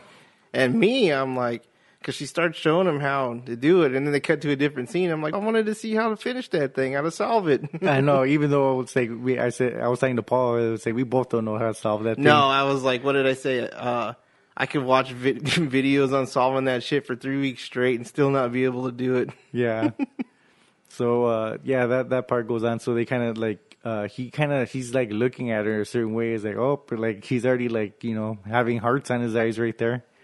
It comes up later on where they kind of like mention that they're getting they're kind of getting closer because other stuff's going on, more bullying's going on. And when they're getting closer, she's kind of like, "Hey, would you you know would you still like me even though if if I wasn't a girl?" So it ends up being where like uh, that uh, Ellie was the was not really a, a girl. So uh, yeah, that kind of comes up right there. Um, but uh, she kind of like they they, they kind of become more friends and, and more kind of intimate as well later on in the movie as as the movie progresses. Uh, but one thing that she mentions to him uh, that he does end up doing was uh, that she goes that hey you need to stand up to them at some point. I don't care. She's like, but there's she's like that there's more than one of them that you know that there's at least you know 3 And then she's like, well then because you told him to hit as you know hit hard as hard as he can. And then uh, when he mentions three, well she's like, well hit even harder. Yeah. So uh, she was like, after you do that, then you know I'll be there for you. Uh, but I mean, he doesn't know that she's a vampire or anything yet. Uh, other thing happens, like other kills go on. Um, the familiar, he ends up, uh, you know, failing again. Uh, we'll get to the point where like he he ends up failing, where like he goes into a gymnasium and uh, he tries to get one of the guys. Uh, like the other guys leave uh, one guy alone, so he thinks that's his opening to to get that guy and he does have him strung up and ready to go. We also had like a bottle of uh, like I don't know some type of acid, and I don't know what he was gonna do to use it on that guy or whatever. But he did mention before he did uh, go out for that kill was he was talking to Ellie and he was telling her that uh, you know what like people around this building they they know my face now. And uh, you know we might, you know, he's get, it's kind of getting closer where we might get caught. Um, so he kind of mentions that, and then uh, afterwards, how he mentioned that oh they know my face, and that's kind of what leads up to it. Was he's got the the, the guy strung up, and the the people that were like his friends, the guys that were teammates or whatever, they were outside. They kind of like kind of were making uh, you know kind of jokes about him, like what's taking him so long, and then uh, they end up kind of getting concerned, so they go back for him. And then the guy's like kind of he's knocked out, but he starts waking up, coming to, and then that's when uh, the familiar knows, hey, this this is it that I'm gonna get caught. Because he's not got nowhere to go. These guys are gonna come through that door, so he's like the the guys are gonna come through, but he's over in a different spot where he's like in the the shower area, and he's got that bottle of acid with him, and um, uh, he mentions uh, Ellie's name before he uh, puts that bottle of acid to to his face He's probably just like I fucking let her down. There's not. That- I'm not gonna fix it. that, and I mean he's got love for her too. Yeah, of course. and he doesn't want you know her to get caught or, or anything to lead up to him. So that's why he you know he burns his face so like people don't know who he is. So uh, later on, uh, news comes out where like oh like they found this guy and then they they're, we're linking him to the murders that are that are going on, and uh, that so so Ellie like hears about it on the radio and the next scene we're you know we're at the hospital where he's at and then she's comes in barefoot um, and talks to the uh, what well, the receptionist. Talks to the receptionist and tells them, "Oh, you know what? My daddy they took they took him away, and and uh, the cops uh, got him, and uh, you know I'm trying to look for him. You know where he'd be at?" And then she mentions like you know he'd be up. She thinks about it. She's like, "Oh, well, he'd be up in the seventh floor, but it's you know like guarded, and you can't." yeah, you can't go up there. Yeah, so uh, she's like, "Oh, but I could phone up," and she's like, "Oh, no, don't worry about it." So like she walks away, and that's when the receptionist sees her with bare feet. So she's like, "Oh, you poor dear!" Like you know, she's thinking that, but she doesn't tell that. You know, so she you see the receptionist try to follow her out, and she goes outside where it's all snowing, and uh, she looks around and can't find her. And then you see her go back in, and then the cool part is you see uh, the side of the, the building is when when the, the receptionist walks in, you see her uh, Ellie on that side of the, the building, like kind of midway, and then you just see her like crawl up. Yeah, she kind of pops out of nowhere. Like you don't notice her at first until she's already like almost to the the window. Yeah, and she Spider Man's it up the, Yeah. the the way to the seventh floor. So she gets to the window, you see her outside, and then um, uh, her familiar is there, but his you know half his face is basically mangled up. And, Yeah, and they did a really good job with that too. I was Yeah. telling Memo like this looks really good. Um, and that that's one thing about the movie. It has a lot of the stuff is which we like was the practical effects that Exactly. are on there. Um, we did, and this is the point when we we did mention to each other. Uh, we're talking about the the remake that came out only like two years after this one. Um, Memo was like, "What do you think? Do you think that scene looked better?" Um, and I was like, "It probably. I don't really remember it too much, but they probably used a lot of CG and." This right here is like practical effects kind of shit, and it looks great. Yeah. So I'm always going to go with that. Yeah, so so they meet up, and then like uh, he goes over there. He was like had tubes in him, in him, and different things. So he he had like a tube on his neck. He unplugs that sucker, and then uh, What'd you call him? Two Face? yeah, I call him Two Face, but that's kind of like you know because he had like uh, one one side of his face kind of still looked all right. Uh, but he unplugs himself and he kind of gives himself to her to drain, you know, so she can get fed one, you know, one last time from him at least. So uh, she drains him out, um, and I was telling Paul, I was like, because he after she he gets drained, uh, you just see his body like she just lets him go, and he, he flies off the ledge of that that uh, window that was open. Seven stories up. And Yeah. fucking drops and hits the uh, the stairs, like hits his head on the stairs. You just hear that that thump too, and then he goes down, and then like you see uh, like steam come off him, and uh, it's either steam or uh, or breath. So I think it was breath. So I was like, man, this guy like he got drained, but he wasn't dead yet all the way, and he got and he got you know bonked on the head along the way down, and uh, you know he ends up dying painfully, I guess. I you know, in guess, but end. that's when you realize, man, he was stronger than we thought. I guess, but it was, that was a, that was when I mean that was a little was too late, buddy. That was an awesome scene just because of the way it looked and the way Oh, it it was out. a really cool scene. so uh, yeah, like uh, so it was kind of leading up to where like Ellie kind of like had his replacement already with Oscar basically because um, you know Oscar's younger, he's 12 years old. And you can see that it kind of played out where this the the familiar was probably also the kind of the same way. Who knows, maybe 12 as well, or somewhere around that same age. And maybe you know they fell in love, and you know he's been watching over her ever since. Yeah, this is when you start to realize like this is kind of her game. But at the same time, you you you can tell that she really does care for Oscar and that she cared for the other guy too. Yeah. So uh, I mean, it's kind it's kind of like leading up to where it's basically when we're going to be talking about more about the bullying and, and the fight back as well. And like I mentioned, she mentioned uh, she talked to uh, Oscar and she said to like hit this guy back. So we get to a scene where they're um, there there's you know snow which is basically throughout the whole movie there's snow but they get to like where there's ice as well so they can ice skate there's a like they're they're with their hockey sticks over there so there's a big group right there there was a guy that uh, was a gym teacher that was uh, that Oscar teamed up with that he wanted to learn how to weightlift so uh, that guy's also there the the coach and uh, like Paul was telling me, he was like, he, I, I think that coach already knew that something was gonna happen. Yeah, he was watching Oscar and the other boys like just uh, the other boys walking towards Oscar and Oscar's kind of out there hanging out by himself. Like he he knew something was going to happen. Yeah, the uh, the thing though was like when uh, Oscar gets there, he finds a, a big uh, red pole. So he's got that, and he's uh, he's got it ready. And uh, the the bullies come up to him because they they I guess there's like an open hole in in the ice, and they're they're trying you know they want to come up to him and threaten him. So they're like, hey, you know what? Are you ready for a swim? And Oscar's like, you know, I'm you know that he's not gonna go for no swim. And then they, they're like, hey, what's the stick for? And he's like, oh, I'm gonna you know I'm gonna pop you one if if if you uh you come near me. So they're kind of like thinking, oh, this guy's chicken. He's not gonna do nothing. Yeah. And uh, you know the the the other bullies that they're the followers, they kind of like back off and they're like, nah, we'll just you know uh, we'll do something else. yeah, they're else. his lackeys. Yeah, they're like, eh, we'll do something else, like like you know, because they they it's too much, you know, like they're already like, ah, that's not even worth it. Like, let's go somewhere else. But the other guy, that's uh, the main bully for Oscar, uh, you know, he's like, oh no, that that this, you know, this is this little piggy's not gonna get away from us. We're gonna let him talk to us like that. So uh, he takes a step forward at at one point, and then Oscar does crack him upside the head with it, you know, against the ear.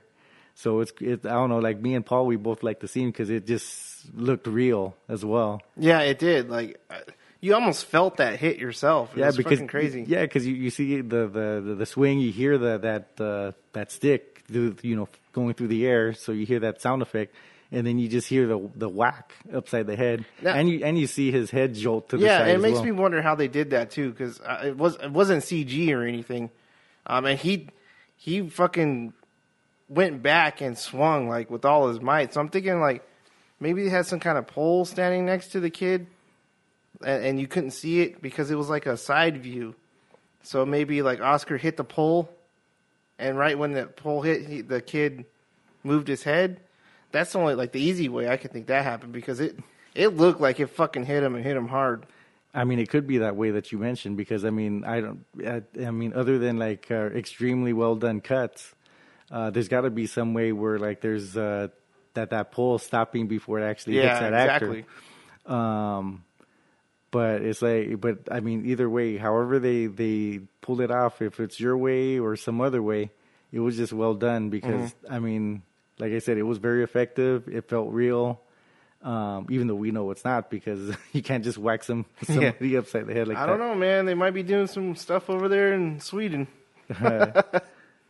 This is not ECW. No, Okay, so yeah, so like you see that kid go down, he doesn't, he's not crying right away, but he does, when he does cry, it does sound like it's like we really did get hit Yeah. upside the head and he's screaming like bloody murder. yeah, and then you could see where he actually got hit was his ear. So I can just imagine like that that hit to the ear. Holy shit! Yeah, so uh, the the te- one of the teachers is going over there to check up on him. Uh, like it's kind of chaos because that's going on over there, and then at at the, on the other side, they actually do end up finding that body that the familiar, you know, dumped in into the Yeah, it was like like half frozen into the lake. Yeah. like the top part of him was uh, uh, above the lake, exposed, and the rest was was frozen underneath. Yeah, so so it's kind of like both those things going on. Um, uh, one part of the story that like I was telling Paul, it's like, man, I totally forgot about this part was that uh, that Oscar actually had a dad in this story. I just I didn't remember that from watching it so many years ago, but it does come up a little bit. I mean, they touch Yeah, it's a real it. short scene, so I, I I can see why you forgot about that. Yeah, and then uh, like like at first it's like they got they got along well together. You see a scene where where like he's having fun with his dad. Everything's going on, you know, well on uh, one of the visits that he that he goes to see his dad, and then the second time that you see, which is the last time that we see in the movie, um, he goes to visit the dad. Uh, but this time, uh, like some some guy comes over. At first, Oscar and his dad they were having an okay, they were having a good time together. They're playing games, and then this guy just comes out of nowhere, and it's like he kind of like threw Oscar to the side, like Yeah, "Yeah, he seemed kind of jealous. So. yeah, no, he's like, eh, you're not important anymore. Like this guy comes over and totally forgot about that plot point. Uh, Mm. You know, Well, because they never go back to it. yeah, and it was a, it was a little plot point on there.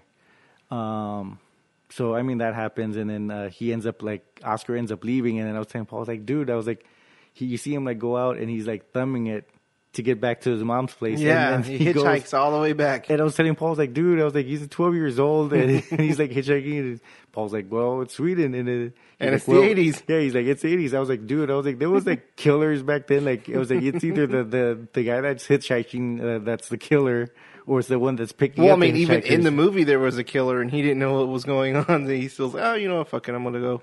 Yeah, so I mean, they head out. Um, another thing that comes up is that uh, one of the uh, people that was a part of the group uh, from the guy that got killed. There's uh, also a couple that are there, and then there's also a cat man that uh, that's kind of like a cat lady, but he's a man.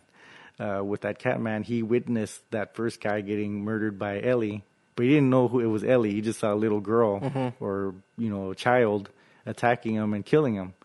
So he witnessed it, and then he goes to the group, and the group's like, "Oh, well, long time no see." And then and and that's Paul's like, "Oh, he's part of that." And I was like, "Yeah, he's he's part of the group, but he wasn't with them for a while." So they they talk about it, and they're all like, one of the guys from the group, he's like all sad about that guy being dead or missing. Uh, and then there's a, a lady right there, and they kind of have a relationship, but he kind of like doesn't pay attention to her too much. But it ends up being where Ellie uh, attacks her, and he's, you know, she's draining her. Uh, you know, she's eating, and that guy saves her. You know, kind of on the last minute. So he she did take some blood from from uh, from that lady, and she ends up getting turned because of it. So I was saying, Paul was like kind of crazy, like how it turns out with her because you know uh, I was telling him about one of the scenes like that comes up because she's kind of changing. She doesn't know what's going on. Uh, she looks at her neck. She looks at the blood and kind of like I don't, Paul was saying that it's kind of got like a she's smelling it, yeah, or she was or something. Yeah, she was smelling it, and it was getting to her. Yeah, so you know, there's some you know changes going on that she knows that she's not right, and then uh, she ends up even digging into the snow, and I think that's the spot where that first guy died. So maybe she was digging for like blood, That's what I'm thinking. and uh, then It she was gets- the same spot. yeah, and then she ends up going over to the place where the cat man's at, and also the man that you know it's kind of like her boyfriend, I guess, the one that saved her, uh, kind of. Uh, she's Yeah, there. kinda saved her. Yeah, because you know she's already kind of doomed after getting bitten. Uh, so she goes in there, and then the the cats, uh, they uh, before we see what happens with her, like there was also a reaction with Ellie, like when uh, vampires get near the cats, they know, and they freak out and they're like hissing and and going crazy when there, when there's a vampire around, which they did with Ellie. So when she gets in there in the cat man's place full of cats, the cat's already going crazy. The the guy gets one of them, which is like a black kitten. You guys got to understand that there was a shit ton of cats in this apartment. He had a lot of them. I would say like at, at least like maybe fifteen or something. Yeah. Because I was telling Paul, I was like, dude, I was like, I didn't notice this, but like looking at it on, on his uh, big screen TV, I was like, I didn't notice like uh, the couches and the walls; they were all torn up, scratched up right there. So um, yeah, they, she gets there, and then the cats are going crazy. And then you just the next thing you see is like one of them like goes onto her uh, calf and, and bites into her calf, and then they're just like all jumping on her, attacking her. So it's kind of it's it would be crazy if you can actually get real cats to just do that, but but you- but it was a CGI scene right there. Yeah, and that's one of the very few CG scenes they use, and it didn't look too bad. You could tell it was CG, but But it, it had to be done that way. Yeah, there wasn't any way that you're going to get real cats to do that kind of but, shit. but they did look crazy on that one too. Yeah. And uh, so they're all attacking her and they're kind of getting flung around too. But I was like, dude, I was like, it's just a crazy scene with like, you know, 10 cats just jumping all over her. And she's going down, like, at one point, she like gets out of the, the apartment building and she's like rolling down the stairs with the cats all over her still. And uh, it ends up being where like they take her to the hospital. Uh, the guy ends up going there. He's kind of like talking to her, like you know that you know about their future at some point. He's talking about like selling this stuff to like have money so they can go somewhere, and and uh, she's talking about that she doesn't want to live anymore. That you know she thinks that when that girl attacked her, that that she infected her with something. So it's kind of like she knows that something's not right with her. But Mhm. I, I'm- I told Paul, I was like, I, I think she knew that she was a vampire by that point because uh, later on, an, an uh, orderly comes in, uh, like the next morning or something, and um, she grabs his hand and then asks him for a favor. She's oh, can and you know, wondering what's gonna be. It's like Paul, like it looked kind of like she was gonna, maybe gonna attack him. yeah, that's what I was thinking. Uh, but it said she's like, "Hey, can you open up the blinds for me?" So he opens up the blinds, and uh, the the light comes in, and and uh, she basically gets lit on fire right there because you know vampires and light don't mix, sunlight Yeah. don't mix. they don't like that sunlight. yeah, so she's just lit on fire. It was just a crazy, you know, effective, you know. Yeah, it looked cool. well. Like it, the, almost the whole room uh, where she was laying. Yeah, because I mean, went ablaze. Yeah, because the you know she's just you know the body's going all up and and and it's going to the to the uh, ceiling, and uh and the orderly is like kind of like what the fuck, Yeah. like, holy shit, like you know. Yeah, he doesn't know what the fuck just happened. And and the boyfriend that was like on the other room that was like waiting, he goes in there and and he sees what's going on, so he. You know, from that point, he's kind of like he wants revenge on, on the girl that uh, that attacked her, because he's you know he kicked Ellie off, but he didn't see who it was, but he's kind of getting closer to who it is as well. So that uh, that's gonna happen. You know, it kind of leads up to like basically the end of the movie. Almost is like two different things. It's like uh, that guy is basically after Ellie, um, and the bullying is uh, coming to its uh, its conclusion. conclusion basically right where paul um one thing how we mentioned about like uh, that ellie was not a a real girl that she's a boy somehow i guess but it's kind of weird and like how we said it has that sleepaway camp moment uh was uh that ellie and uh oscar get together and um oscar's kind of being a little bit of an asshole to her a little bit Yeah. because uh, after he does find out that she's a vampire, like he's kind of like he didn't know that she was doing all that killing, and then he's kind of like freaked out about it a little bit. but he's kind of being a, a jerk because he kind of like you know he liked her, and then they were spending time together, and then after he finds out, he kind of like distances himself a little bit from her. And then uh, there's one point where uh, she gets to the door and she's happy to see him, like she's she wants to go see him. But uh, one thing was that uh, that came up earlier on the film was that she asked uh, for Oscar. She's like, "Hey, can I come in?" You know, she has to be has to be let in uh, when she's coming into someone's room or building or whatever. So at first, you know, he said, you know, yes, the first time, and then this other time that we see him after he's being kind of like a jerk after he finds out that she's a vampire and he doesn't know what to think about it. Um, he asks him, you know, like, hey, can I come in? And then he he uh, talks to her and he's like, well, what happens if I don't say you can come in?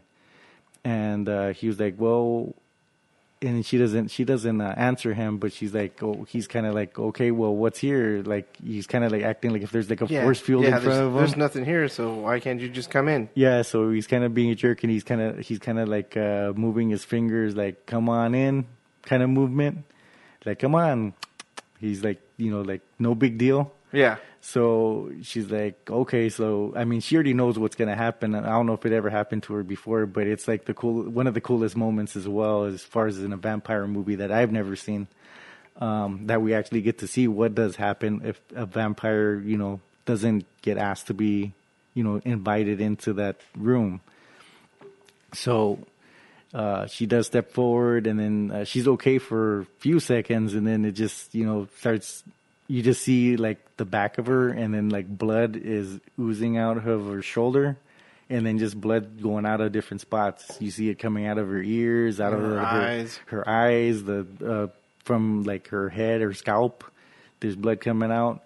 So Then he- Oscar starts freaking out, and he's like, "It's Yeah. okay, you can you come in, come in." Yeah, so he's he regrets, uh, you know, Yeah. doing that, and you know he knows he cares about her a lot. She mentions the part where like, "Hey, I heard you when when I first got here." That you know about you know he she she imitates him like word for word, and his actions. Uh, you know when she he was talking about like uh, squeal like a pig, and, And uh, yeah, and doing the stabbing motion. yeah, and uh, like who are you looking at and and stuff like that. So she she mentions that stuff, and uh, that's what like the next scene is like you know afterwards like they they make up and. Um, She's getting changed because of that bloody clothes. He gets, you know, gets her out of the bloody clothes. She changes like into one of his mom's dresses, and while she's changing, I was telling uh, Paul, I was like, "Look at this little pervert." so yeah. Oh yeah. so he takes he takes a peek over there while she's changing, and then he looks over in, in her private area, and there's nothing there. There's like just like a flat spot where there's kind of like a cut. Yeah, it looked like uh, maybe something got cut off or just cut up. It would. It was only like a split second scene, but you, something wasn't right for sure. Yeah, so you know, it like I said, Ellie, uh, you know, she was a boy. You know, even though she looked like a girl and dressed like a girl throughout the movie, and and that was one of the things that it makes you, you know, like like oh, kind of a trippy part of that story as Yeah. well. That you Which know- they never really touch on too No. much after that. No, I mean it would have been cool to like know more about it, but it, it didn't really matter. It still no, was an it- awesome I mean movie. it didn't take a take away or anything. So it was just one of those like, uh, just like with the dad. You know, it you, you they they touch on it for like a a, scene, a a real quick scene, but they never really go back to it, Yeah, kind of thing. Oscar's mom ends up uh, showing up, uh, knocking on the door, and uh, so Ellie has to leave. They she goes back to her flat. Um, there's uh, different stuff that comes up where like she's out there at the flat. They also show like she's got like uh, booty from the uh, the victims that she's had, like the rings, uh, and uh, that little that egg with the gold in it. So she's like, you know, Oscar's asking her, "Hey, you know, like, are you guys poor?" Yeah, because like- there's nothing in the there's apartment at all. Yeah, it's kind of like kind of torn up, nothing there. But she does have that stuff, which is she said if you if you would sell this egg, you can buy a, a, a nuclear factory with this thing. Uh, so I mean that comes up later on where like I'm telling Paul like, hey, what do you think happens like you know afterwards? So we'll get to the point where um, the the guy he's he's hot on her trail. He does end up going to uh, he he finds her place and he's going through it.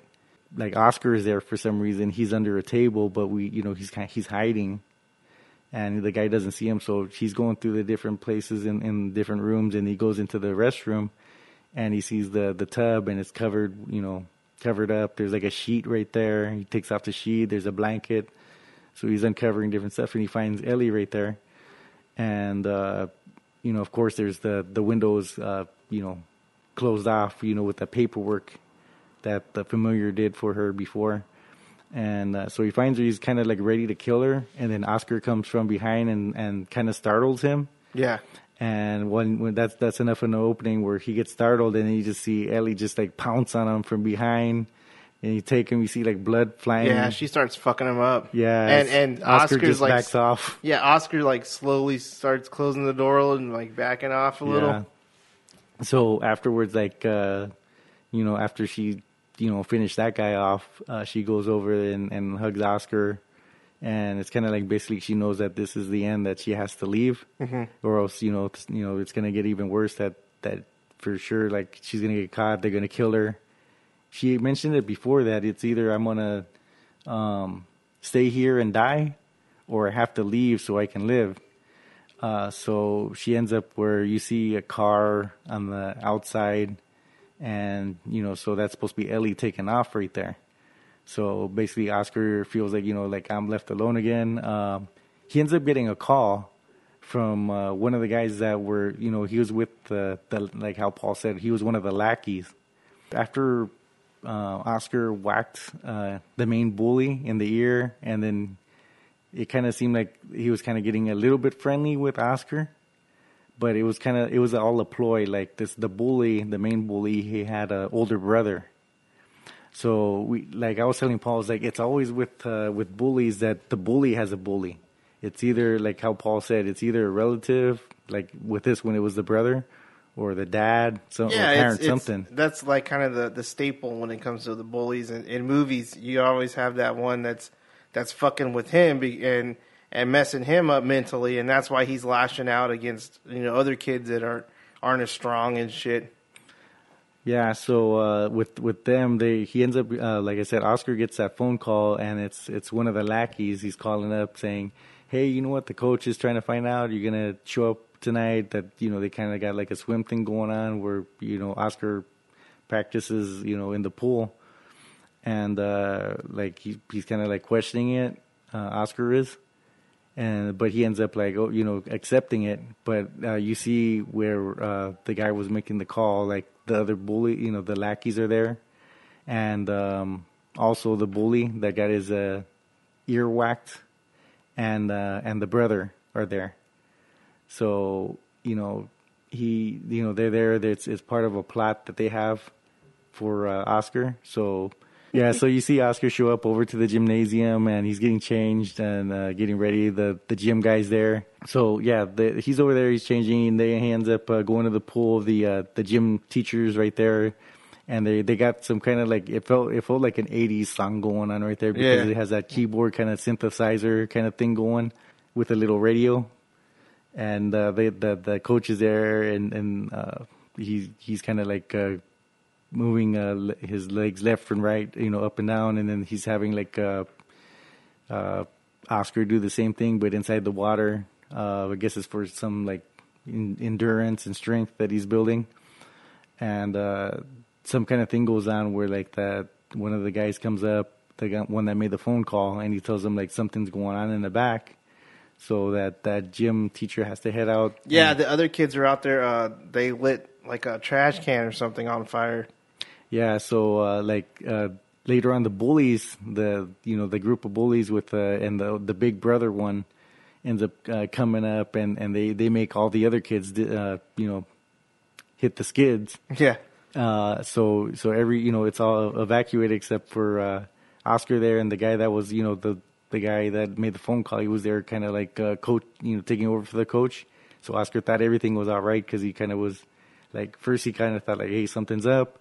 Then you see the the kid. The kid kind of just goes you know with it, and uh, the bullies show up later on. Uh, so Oscar's like ah you know he's in the water. He has nowhere to go.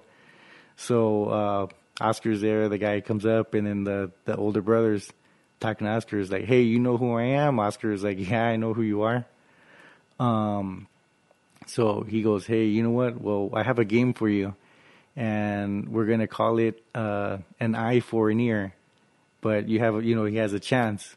it's it's he's gonna hold his head underwater for three minutes, and if he can hold his breath, we're even. If not, when you come up, I'm gonna I'm gonna stab out with your one of your eyes because he had a uh, a switchblade knife Mm-hmm. on him. So uh, then you know then so Oscar's scared because he's like that's impossible. Yeah, So- that's a long fucking time. Yeah, so you see him go under, and then he's like under there for like about you know over thirty seconds, and the other kids are you know looking worried. There's one that in particular that uh, was there, but he's you know he's way super lackey, like he's just there like super follower. Um, so he's there, but he's on the side, and you kind of see him like he's he's off to the side on one of the benches, and he's kind of got his like hands in his face because he, He kind of doesn't want he to doesn't do want to be a it. part of this. Yeah. Um, and even the other two bullies, like the, the main bully that was uh, bullying Oscar from the beginning, which is the younger brother, he at at one point like Oscar's under there for for a bit, and he's getting scared for Oscar too. Like, hey, we're we're taking it too far. Like he's gonna die Yeah. under there. Um, or even if he comes up and stabs his eye, hey, that's way too far too. Um, and the other one, he's kind of on the side. He kind of when it gets out of there, but but he's stuck right there with them as well. Um, so like it was like this is uh I don't know one thing that kind of I'm not gonna say makes the movie, but one of the memorable parts of the movie comes up is where he's getting held underwater. So you see uh, the the uh, bully's uh, fist uh, holding uh, Oscar's hair uh, down under the water while he's you know he's holding him under, and you know it's kind of like kind of going up and down a little bit, but he's just staying there underwater, and then you just see out of nowhere like some like shoes and and a little bit of legs, just like kind of getting dragged through the water, just like just you know just a certain like I would say maybe about like a foot and a half of of of the leg. Yeah, it's not much at all, and it's just like, and this whole scene takes place under the water. Yeah. So you're just seeing that little bit of legs coming down through the water. So it's like it, if he's hovering across the, so you know what the hell's going on. Yeah, so he's that that's getting tossed, and then uh, then later on you see a head uh, end up going into the water. And, yeah, severed head falls down into the bottom of the pool. Yeah, and then and then you just see the armlet lo- well kind of drop, and then you see the, the, the, the arm was cut at a certain point, so you see the uh, the meat and the bones and the and the nerves coming coming off of that. So the blood's going there, but like uh, Oscar's there, but he's got his eyes closed. Um, and then Ellie Ellie, uh, someone grabs them, so Ellie uh, brings them up. Is what happens. And that scene right there is like one of my favorite scenes of like any movie. I put it up there with, you know, the top notch shit. I love that scene so much. And they they kind of did the same thing in the remake, but they didn't nail it like they did in the original. Yeah, it was it was just like effective, and it just stays with you that part. Yeah, it does. Um, so yeah, like uh, they they just kind of look at each other's eyes, and then uh, the next thing we see is it's basically the end of the movie, is that they're together, but uh, they're in a train, which is I mean they are there, but you just see Oscar. Oscar is in the train. He's got a you know like packing stuff there. He's got a suitcase there, uh, which we find out Ellie is in there because uh, they had a, a thing going on where uh, even though they couldn't talk to each other, um, uh, Oscar came up with like he wanted to do Morse code that would be between them, and they would do Memo that. was like, "Oh, it's the second movie we talked about with Morse code." Yeah, because we were talking about uh, um, Maximum Overdrive. Maximum. Overdrive, where the or the Morse code thing was there, and then I told I told Paul, I was like, you know, what kind of when when we did that uh, Morse code, it reminded me of this movie because that was in there. But I mean, I didn't mention it when we talked about it the No. last time. Um, but yeah, that comes up where they that's the thing between them, and they would do it with the walls.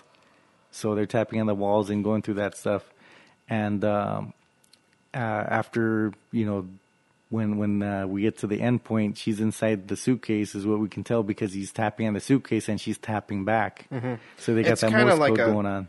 Not like a crate, but it's a bigger box, so like she could definitely fit in there. So like, it's not like just a little suitcase where she's all crim- crimpled up and shit. Yeah, and then that, that's why I said I was like, that's where the the movie ends. Is right there. They're just you know in the train taking off, and you know Yeah. that she's in there in that case. And then you kind of that's when you realize, okay, Oscar took the place of her familiar. Yeah. and the cycle's just going to keep going. Yeah, but I was telling Paul too. I was like, hey, I was like, it's kind of crazy. It's like, um, even though like they got money because of all that stuff they have, like the gold and everything.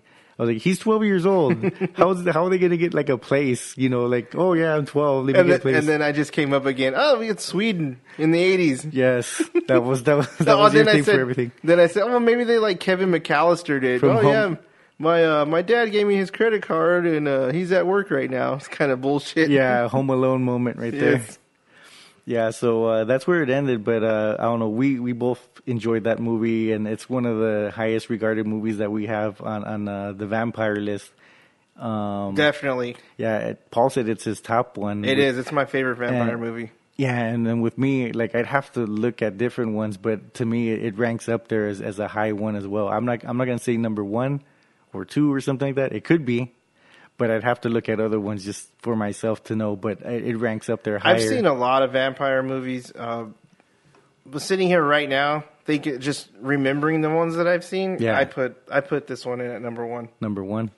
Yeah, with me, I was like, I'd have to look at the other ones, and then I mean, for like, it's it's high up there, and then with other ones, I'm not gonna say like I can go like, hey, this one's number one, number two, or something. I can't really do that with a lot of type of movies, but this it was it's easy for me because it it's so original. Um, And- and that's what- the visuals were amazing. Um, you feel for Ellie, you feel for Oscar. Like they had so much different things going on in this movie. Yeah, and that's what I said. The characters in the storyline, especially that storyline. Yeah, I mean, there's even at times where it's actually kind of creepy and scary. You know, it's not like a a full on Yeah. scare fest kind of a movie, but you know that voice that she does every now and then that we mentioned, Yeah. it's eerie. Um, every now and then, she her face changes to like an older lady, and That's what I was. yeah, so I was asking Paul too. I was like, hey, did her face change right there? yeah, and it's like split second stuff that you don't really notice, uh, you know, unless you've seen it a couple of times or you're really looking, and that kind of stuff. There's just so much going on with this. They took a a, a fucking vampire story that everybody's done a million times. It did something that I haven't really seen before. That's why I put that at number one. Yeah, and, and like I said, it's it's it's it's up there as one of the top ones, and then like for all those reasons that you mentioned, that's why it's up there so Yeah. high with me as well. Um, and like I said, it'd be tough for me to just say, "Hey, this one's number one," when there's other ones out there too. But I mean, it, it would rank. Well, I mean, there. there's there's other ones that are like just just slightly right below. yeah, but I'm saying You know, like Martin. Oh, oh yeah, and I love that one too. It's Yeah. just slightly right below. Yeah, and that's what I'm saying. It'd be high, but it, I think Martin, like, it, I do like that one too. and I like it's- that it's- one. It's high. I like that one because of the same type of stuff. Like George Romero, what he did with Martin, you haven't seen that kind of shit before. Yeah, it's totally different, and then the practical effects and Mhm. and the, all all that stuff. That the character development, that crazy, that crazy. uh What was it? Was he an uncle or? That's like his whole little family that he was living with, which we won't get into too much because we, we- actually do want to do. we uh, want to do Martin a Martin episode actually here pretty soon. So. Yeah. So I mean, with with uh, that's why I said like for different reasons, I like different uh, vampire movies uh, a lot. But this one is like one of the ones I, I you know it could be number one, but I can't say one hundred percent for sure. Uh, but it's it's high up there. It's high up there for sure, Well, give me a, a top five, just right off the bat, dude. I mean, I have to think of it, or like, even uh, just name five movies I mean, that, that I mean, I'm just that come to mind. I mean, as as quality ones. if you um, can't put them in a rank, just five top quality. Um, I mean, I'd have to say for sure, like this one right here, uh, Mhm. let the right one in. I mean, even the remake was well done as well. I like the remake. It's just I, it's not going uh, to but beat I, the but I prefer I preferred this original Yeah. one. Um, and then of course you just named Martin. That was that's one of them as well. Uh, but it's crazy because it's like uh, he, you know, you don't know if he like he was a real vampire or not. And then it's, I basically, to me, I feel like I'm not gonna say. All right. because we're gonna get to that. Yeah, yeah, yeah. At some point. Um, what else? Those two. Uh, what's it called? The interview with the vampires. That one. Uh, that one's one of them. Um, of course, to me, like the original Dracula. Oh, there you go. but it's just for different reasons. Because Yeah. with the original, it's not like if it's like, oh yeah, the effects were that great. It's just because it was the original, the look of it. Uh, you know, Bela Lugosi's uh, performance. Um, just you know, like I said, for different reasons, you know that these ones are up there. Um, Nosferatu, and like I said, it might be just because of like the stylized thing and just like the images from it. And if it was never made, you wouldn't have that. yeah, exactly. So, um, and you wouldn't have no uh, what was his name? Oh, They Petyr. Petyr, yeah. Yeah, we'd have no Petyr without Nosferatu. or, Come or, on. or also uh, on um, uh, Salem's Lot, he Yeah, kind of had it- that same yeah, familiar kind of look too. oh, you know, what was a really an, what was another good one was uh, Shadow of the Vampire, and that had to deal with the Nosferatu story and all that. Yeah. That one was really good. Uh, what else, man? I, I can I may maybe kind of think of one more, but I can't think of anything else at the moment. Um, Man, he's really I got he's got that thinking face going I, on right now. I, like am, this. but I just I'd, I'd have to look at, at like a list or something, and then and then figure out from there. Um, man, I stumped him. you did because it's like I'd have to look because I mean there's Which been, we've there's- been talking about this all day. I don't know why you haven't figured this out already. No, but it's like there's been there's been like so many, you know. Um, so it's kind of like hard to pick and choose. No, I know exactly what you mean. Like I have, I have a, a few that are really go to, but then it, it gets kind of like where you have to really think about it after that. Oh, and then I mean there's a, there's a few, but it's like I don't know if it's like that high. Like um, Twilight. no, hell no, Twilight doesn't even make the list at all. Um, like um, uh, what's it called? The the Lost Boys. Mm-hmm. But it's kind of like more because it's like 80s and the style that it was made. Um, it's not like if it's like I, I wouldn't have it even like close to as high as these other ones that we were talking about. Yeah. Um, and then uh, what is that? Near Dark. That one was pretty good. I, I think it was pretty good, but it's like I only I think I've only seen it like one time, but I know it was pretty good. oh, um, there's. Well, I mean, shit. There's tons of vampire movies that I've seen once and thought were pretty good. So that's what that's why I said it's kind of tough to go through it and then like just off of the top of my head figure that that stuff out, you know. Because I mean, the ones that I mentioned, those are kind of like the ones that I that are most memorable to me.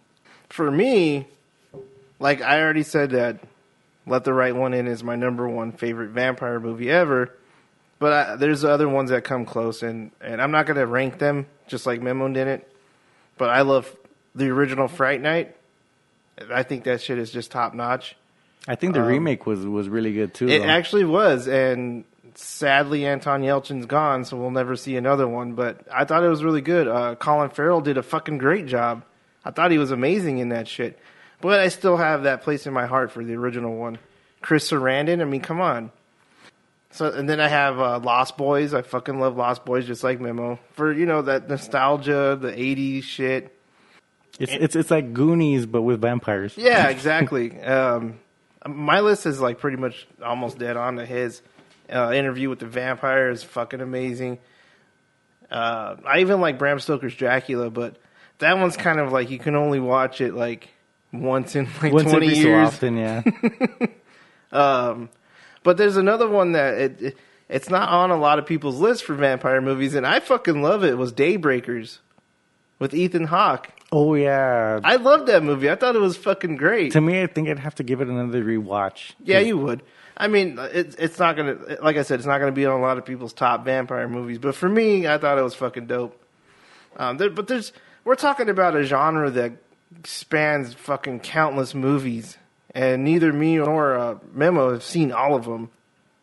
So if you guys have vampire movie picks that you want to let us know about, and maybe we haven't seen them before, You know go what? ahead and let us know. Yeah, so uh, I, I was just looking through a list right now, and, and then I was I was telling Paul, I was like, man, uh, one one that I failed to remember, but I just I looked through the list and I was like, oh man, how how did I forget that one? But I can't say it's one of the top ones in my list. Yeah, But it was an enjoyable movie and and memorable too, even though I forgot it right now. but it's from Dusk Till Dawn. You know that one. It was like I, I enjoyed it. Uh, you know, it didn't start off like a regular uh, vampire movie. No, that's such a great flick because the way Robert Rodriguez did it, um, half of the movie like it has nothing to do with vampires. And I remember seeing the trailer for it when it first came out, and then kind of forgetting about it until it came out on VHS. And uh, I saw it on the shelves, and I'm like, "Oh, I remember this. Is a vampire movie." I rented it, and then I'm like sitting halfway through it. Wait a minute, I thought this was a fucking vampire movie. And then it just kicks off, and it doesn't let up until the end of the movie. So Yeah. that that's up there with me too. I like that movie a lot. Yeah, one of our uh, favorite characters is on there too. Sex Machine. Sex Machine, Tom Savini. so that was two of our favorite vampire movies, and there's tons more that we'll talk about in the future. Yeah, at some point we got to go old school too. We got to bring up uh, that old school Universal.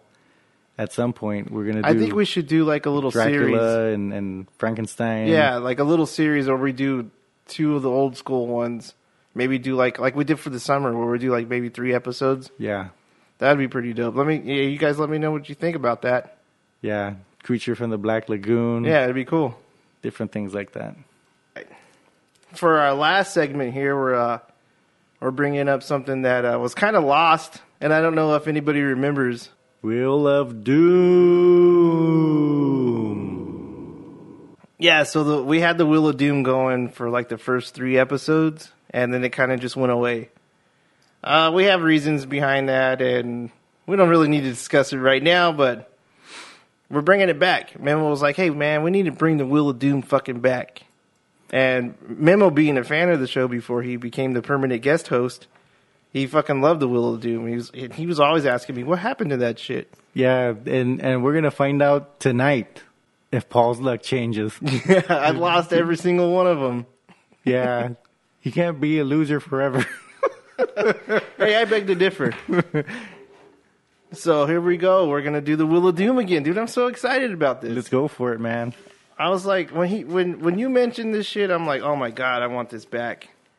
I want this back for sure. Oh, we already have one. So, bef- I mean, like it's been a while since you've done it because uh, what were the rules? I think we Let's, uh, mentioned yeah, what, we're let's, gonna, uh, what our picks are and what our color is, right? Yeah, let's explain it for uh, people that didn't listen to the first three episodes. What I have here is a, a roulette wheel, and each one of us will pick a movie, and then we'll pick a color. Whatever we land on, whoever wins is is going to be the Wheel of Doom review for the next episode. Basically, those are the rules. Um, Memo already told me what his pick is, but I told him not to until we did the Wheel of Doom. I forgot the rules. he totally forgot them. So since it's Memo's first Wheel of Doom and he's the one that told me let's bring it back, he's gonna go ahead and tell me his movie and then choose his color. And then I will tell him my movie and then obviously I already have my color. You already have your color? Well, because you're gonna choose your color. I, Oh, okay. The, the color is just is red or black. We're not doing the green. Okay, so uh, I didn't. I didn't want to take your color if you already had one pick, but since it'll be my pick, and then you're by default that other color. Exactly, that's what I mean. right, cool. so, yeah, my pick is gonna be uh, the cottage. Uh, that one has Andy Serkis in it. So I, I was telling Paul that there. I was looking through a list, and when I put in the cottage, there's two different versions. I mean, not versions, but two different movies with the same. They have the same name, but the one I'm talking about is uh, 2008. The cottage. It has uh, Andy Serkis in that one, so that is my pick. Yeah, I haven't seen that one. So Yeah, and that one's kind of it's it's a horror comedy. Um, and my pick will be I am gonna go with what Paul has been getting, and let's see if that color has better luck this time. I am going to pick red. Ah, shit. Okay. Paul always goes with red, and he always loses to black. Let's see if his luck has changed. Yeah, and- we'll see, Or let's we'll see see. if it stays with black this whole way through. And I will be surprised because I have no idea what Paul picked. All right. So my pick for tonight's Wheel of Doom is Boys in the Trees. Oh crap! Ninth- I've never, I haven't even heard, haven't heard of that one, man. I, I think told you you mentioned about it. I think you mentioned it, but it's like, all right, we'll see what happens because that's that's one that I think uh, you mentioned, and I was like, all right, we'll give it a shot. At Yeah, it was like a couple of months ago, and we were talking about just like net, Netflix finds, and that that's where I came across it. It it was just one of those things. I'm like, what the fuck am I gonna watch tonight? And I put that on, and oh my god, I love this movie so much. see, and you told me about it. It just got filed to the back of my brain until you know just now. I was like, oh yeah, you did mention that one. There you go. and I was like, oh yeah, I should watch that one at some point. so there you go. It's Boys in the Trees. Here's the spin, and I'm gonna drop my ball.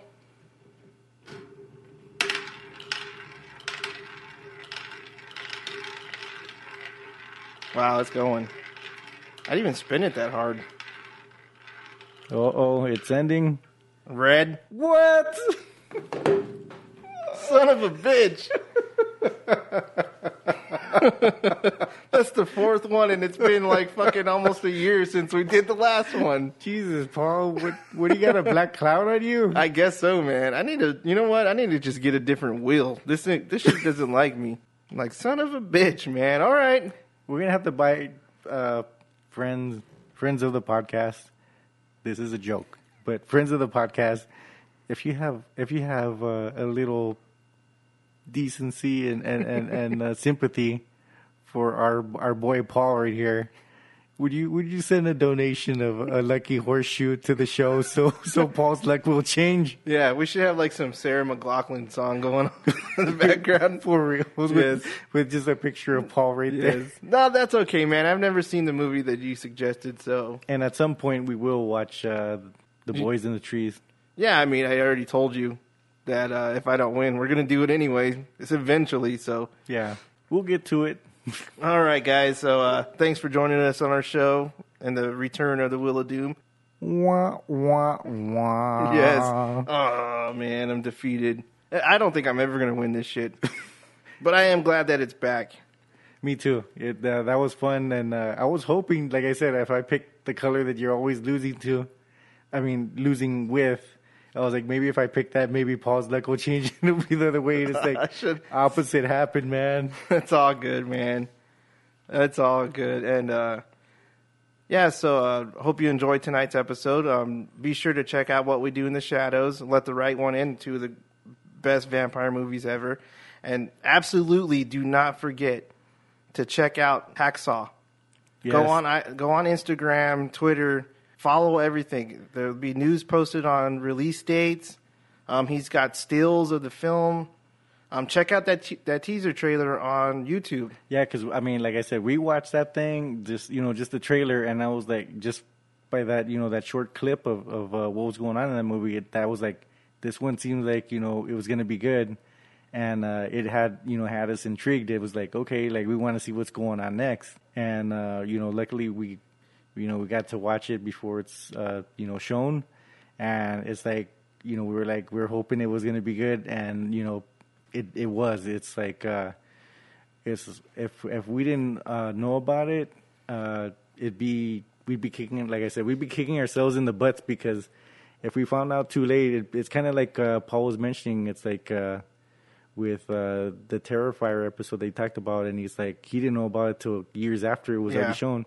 But it was a good movie, and it was one where it's like, man, you could have wished you would have watched that thing when it came out. Yeah, every- or at least the first time I saw it on that it was on Netflix. I passed it up for months until I actually watched it. Yeah, and and with uh, Hacksaw, it it feels like the same thing. It's like I, you you want as many people to know about it because you don't want them to miss out. Um, because I mean, if if I didn't listen to this, like I said, I was a fan before I came on this, and uh, you know, been a friend of Paul's before, but just listening to it, I I enjoyed the show. But if I didn't listen to the show or know Paul, I wouldn't have known anything about Terrifier, and I just like see that little thumbnail clip of it, and I probably would never have watched it. Um, but just you know, from him talking about it, that got me interested, and I was like, wow, I you know, I'm glad I listened to the show and gave it a shot afterwards because I did love that movie. And then with this one, it feels like the same thing. It's like you you uh you might not know about it but if you hear you know like i said you're hearing about it on this show and this this one is is worth definitely worth a watch and definitely worth uh support you know and especially you know for you horror fans out there like we're horror fans uh it's definitely one that you do not want to miss out on you know you want to uh watch it in the movies. And then like with me and paul we both are looking forward to when it does come out on uh Blu-ray that we do want to, you know, we want to buy that copy Hell and yeah. support that movie. Because I want to put that up on my shelf with all my other fucking horror movies. because it was like we watched it and we were like, it was just an awesome movie. We weren't disappointed at all. We were like, this this one was cool the whole way through. The pacing was awesome, and that ending, like I said, we don't want to give nothing away, but it was just an awesome way, just like you know, hit us with that uh, with that uppercut right at the end. So uh, we'll uh, we'll keep you Cryptsters updated on a, a release date. When when we find out when the release date is, we'll let you guys know. So you can go to the, the film festivals and check that shit out. You won't be disappointed. Have a good night and stay creepy. Creepy crawlers. Why not? Thank you for tuning in to another discussion on all things horror. Be sure to hit us up on Facebook, Instagram, and Twitter. Also, check out our merch store at teepublic.com for t-shirts, hoodies, all kinds of goodies. Stay creepy, my friends.